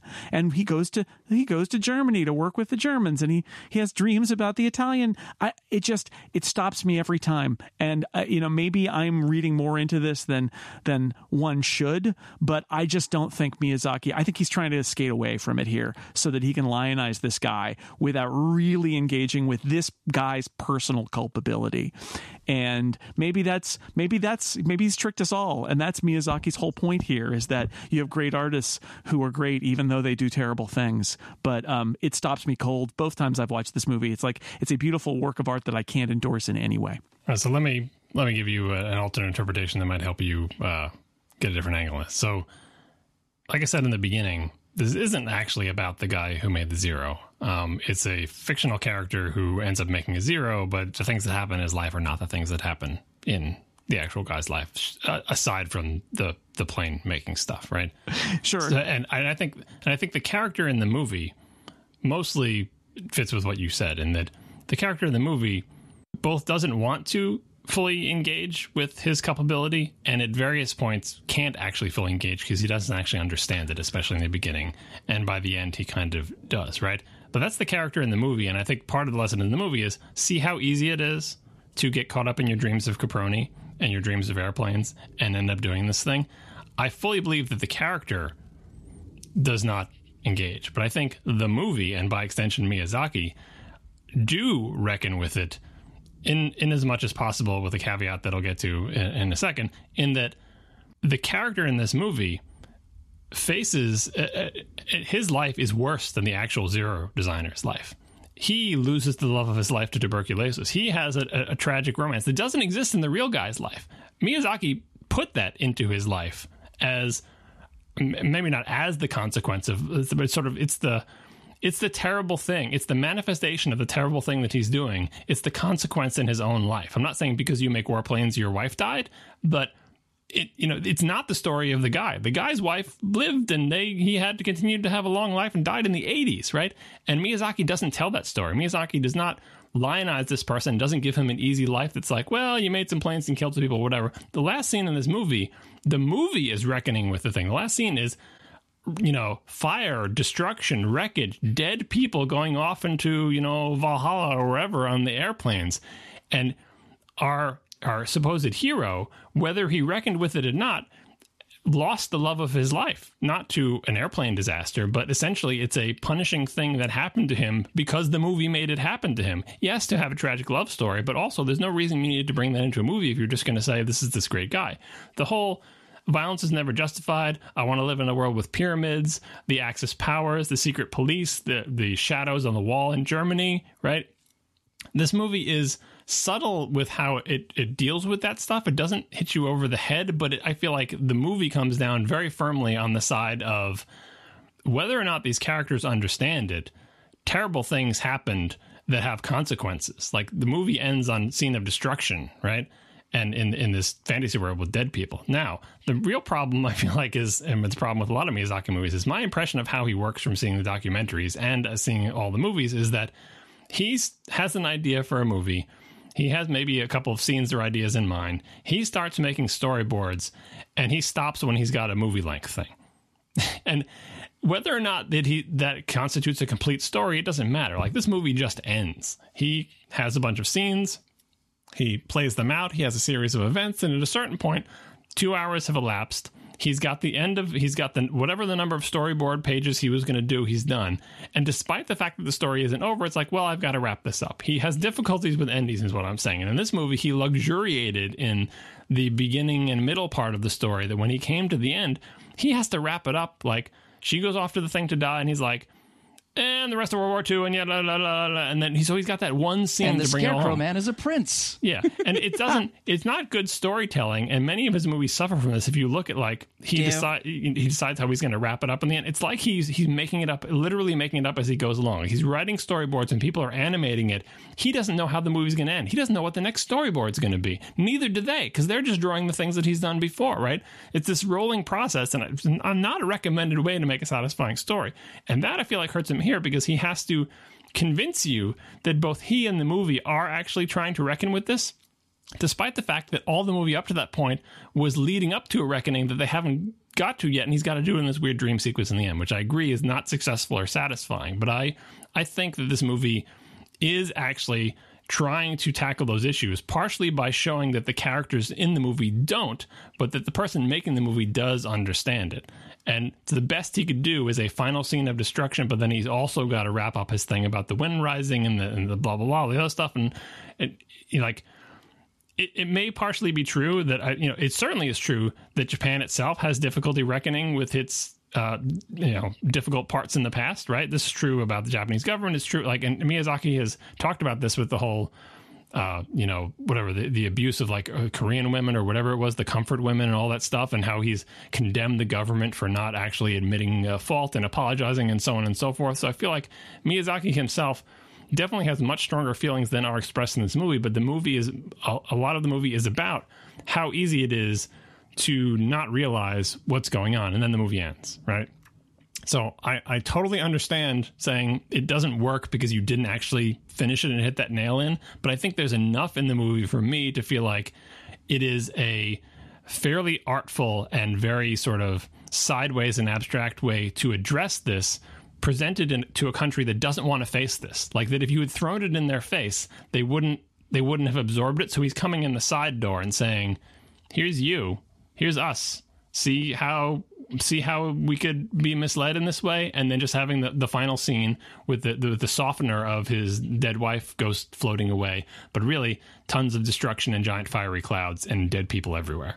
Yeah, I mean, it's interesting because you're sort of defending him by saying uh, he doesn't he doesn't know what he's doing at the end of the movie, which I well no he doesn't he I doesn't mean, know how to end movies like yeah. he didn't he doesn't he didn't nail it home in a way that you can totally be sure that like oh i now i see it now and and the characters in the movie embody everything that you said but i feel like the movie itself is a, a very subtle perhaps overly subtle message to its viewers that that that, that this is where this is where we went wrong right and see how easy it is Yeah. to go wrong in that way I I don't think I agree with that. I think that it.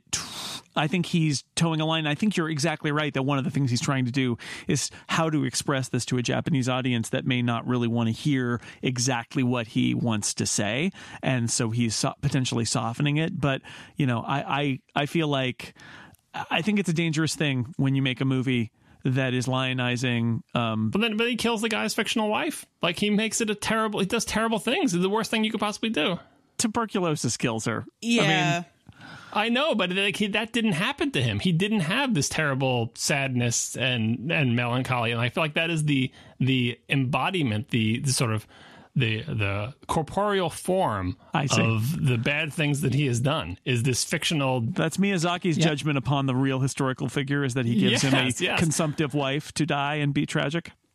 Yeah, like the pain, like he that he needs to have pain in his life because he doesn't he doesn't experience the pain of the machines that he's made. Like it's clear that like you know him going on to talk about how it was a great plane he designed and he's touring American universities that the actual person probably never actually reckoned with the pain that he caused, whereas this person has pain visited upon him because he can't he doesn't the character never actually does experience what's the war is like an abstract thing even when it kind of comes home hmm. but this dead wife is a real thing Yeah, I would say lionizing is not what he's doing here with this Jiro character. I mean, it makes it very clear throughout the film that this character is so entirely wrapped up in plane design that he is oblivious to everything going on around him, including the scene where, you know, effectively the Gestapo is chasing somebody around downtown Germany. And he's like, and "Not they my just problem." go, huh, mm-hmm. that's that was weird. And then they move mm-hmm. on with their life. and then and then Miyazaki shows like he Miyazaki shows like the scary shadows on the wall and the people like Miyazaki doesn't shy away from what's going down there. Jiro doesn't you know pursue or try to be heroic in that moment.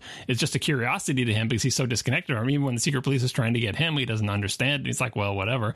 Yeah. Um, but the movie, I feel like takes it not you know it doesn't hammer it, but it, it goes there. It shows you what's going on. Well, it, it is very much lionizing, you know, his the creative spirit that drives him, you know, his engineering brilliance, all of that stuff. It's, Yeah. it's and obviously, you know, at least in his youth, he was a friend to all children and uh, an enemy to all bullies, uh, and had sweet judo moves. And that's the voice of Caproni too, right? Is well, you've got to build you you it's the creative thing. It's like you've got to make this thing because it's a wonderful thing. Right, but that's that's his internal voice rationalizing it. You know, And I think Miyazaki feels that the zero is a wonderful thing with baggage, right? I think that's what he's sort of saying here is that Right. look at this wonderful creation, but consider the context of it. I just don't feel like the the the contents of the movie goes far enough to to do that.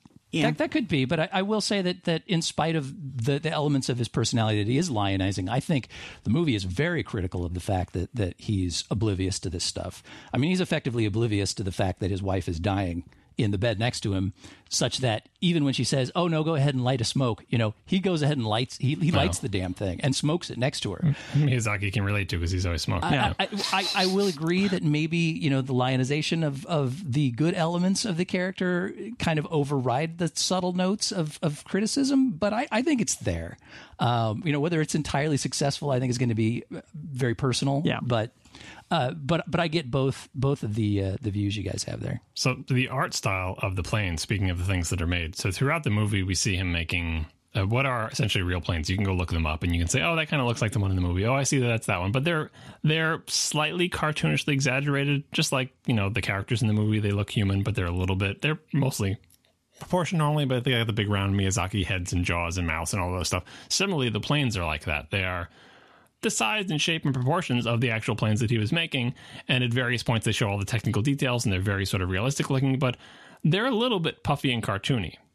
They're a little bit exaggerated. There are a few extra curves there. There's a little bit bulges to show muscle of the parts. They they move. They kind of they don't pulse like the bombs in the beginning, but they're a little bit cartoony um, because that's sort of like the creative process and this thing that he's making and his failures and his success and it's an abstract thing disconnected from the actual purpose of the plane which by the way his dreams keep reminding him oh i make beautiful machines but they're gonna bomb people and everybody's gonna die. Like it, in those his dreams is him like his subconscious both convincing itself that everything is doing is fine and repeatedly reminding itself probably not fine but the planes are kind of cartoony the only planes that are not cartoony in this movie are the zeros at the end which are dead on exactly proportionally straight fine detailed like the actual machine and they look way more serious than all the other planes and these are the real zeros used in real war with the much more realistic smoke clouds and everything going through.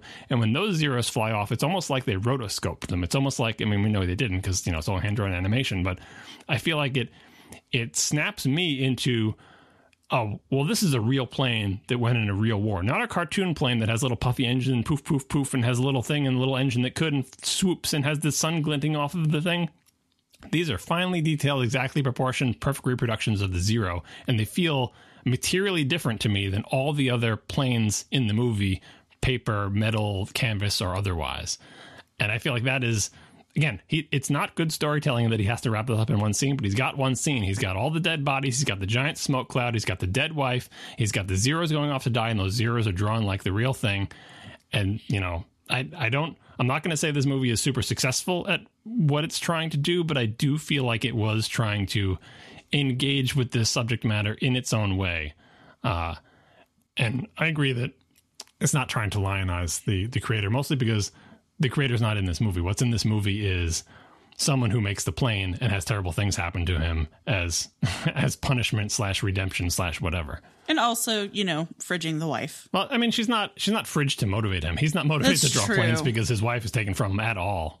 like that's not his motivation. Although his sole success arrives when she shows up and they get married. Yeah, because he can con- finally concentrate more fully on his work, so he can just hold her hand while she dies. Uh, which is what his friend tells him at the beginning, right? Which is, well, I got to go get family. married because you gotta you gotta have a family to support you while you work all the time. Yeah, which which I think is another. So a lot of these movies are Miyazaki grappling with himself, like Miyazaki's work work ethic. Uh, and what he expects of his animators, as as shown in the various documentary things, is similarly unhealthy. But I think he also understands that it's unhealthy. Like this movie is throwing in our face the idea that you're going to dedicate your, yourself to your work in this way, and in some ways it is fitting and honorable to do so, but in other ways you're the worst person ever. and so it's like if you want to dedicate the expected and requisite amount of your energy to your career, you need someone else to do literally everything else for you. And of course, that's a woman who will handle everything else in your life and give you love and attention and take care of you so you can pour yourself entirely into your work. And I'm not entirely sure that Miyazaki really believes that this is particularly healthy because every time he shows something like this, it's not it doesn't come off to me as if he's saying and this is the way you should do it. And so when the when the friend says oh you need you need a, a wife at home to help you work like do we believe it? Does that work out for him? And in the end that's not how it like he they end up being together and she's not taking care of him and he ends up you know not particularly taking care of her either but like they're they're more sort of equals alongside each other each heading off to their own death her to her literal death and him to his sort of spiritual death of making the zero All right. Well, I think we've reached the end, but we have talked a lot about Miyazaki's last movie until he releases another movie, which he's apparently going to do. So that's good. And I'm sure we'll pick, John will pick another Miyazaki movie that is interesting to, uh, they're all interesting to talk about the next time we do this. But for now, I did not think we'd have this much to say about this. it's amazing, isn't it? Well, I, you know, I knew we would have a lot because it is, like I said, the most adult movie, which means it is not. It doesn't just lay itself out there, and it's not just true. all fun and rainbows and wackiness. there's a, there is a rainbow more in, this it, movie. but it's not all that. There's just one rainbow. All right. Uh, Aleen Simms, thank you so much for being here. Thank you, I think. I have to think about this movie more. Yeah. Steve Lutz, thank you. Thank you, Jason. Uh, before I go, shall we drop by my house? I have some excellent wine. Oh, excellent. And uh, John Siracusa, uh, uh, when you go down the mountain, you will remember nothing of this. Not me. is the wind still rising, Jason? And thanks to everybody out there for listening to this episode of The Incomparable. Now go down the mountain and speak no more of this. You have to live. You have to live. The wind is rising and you must live.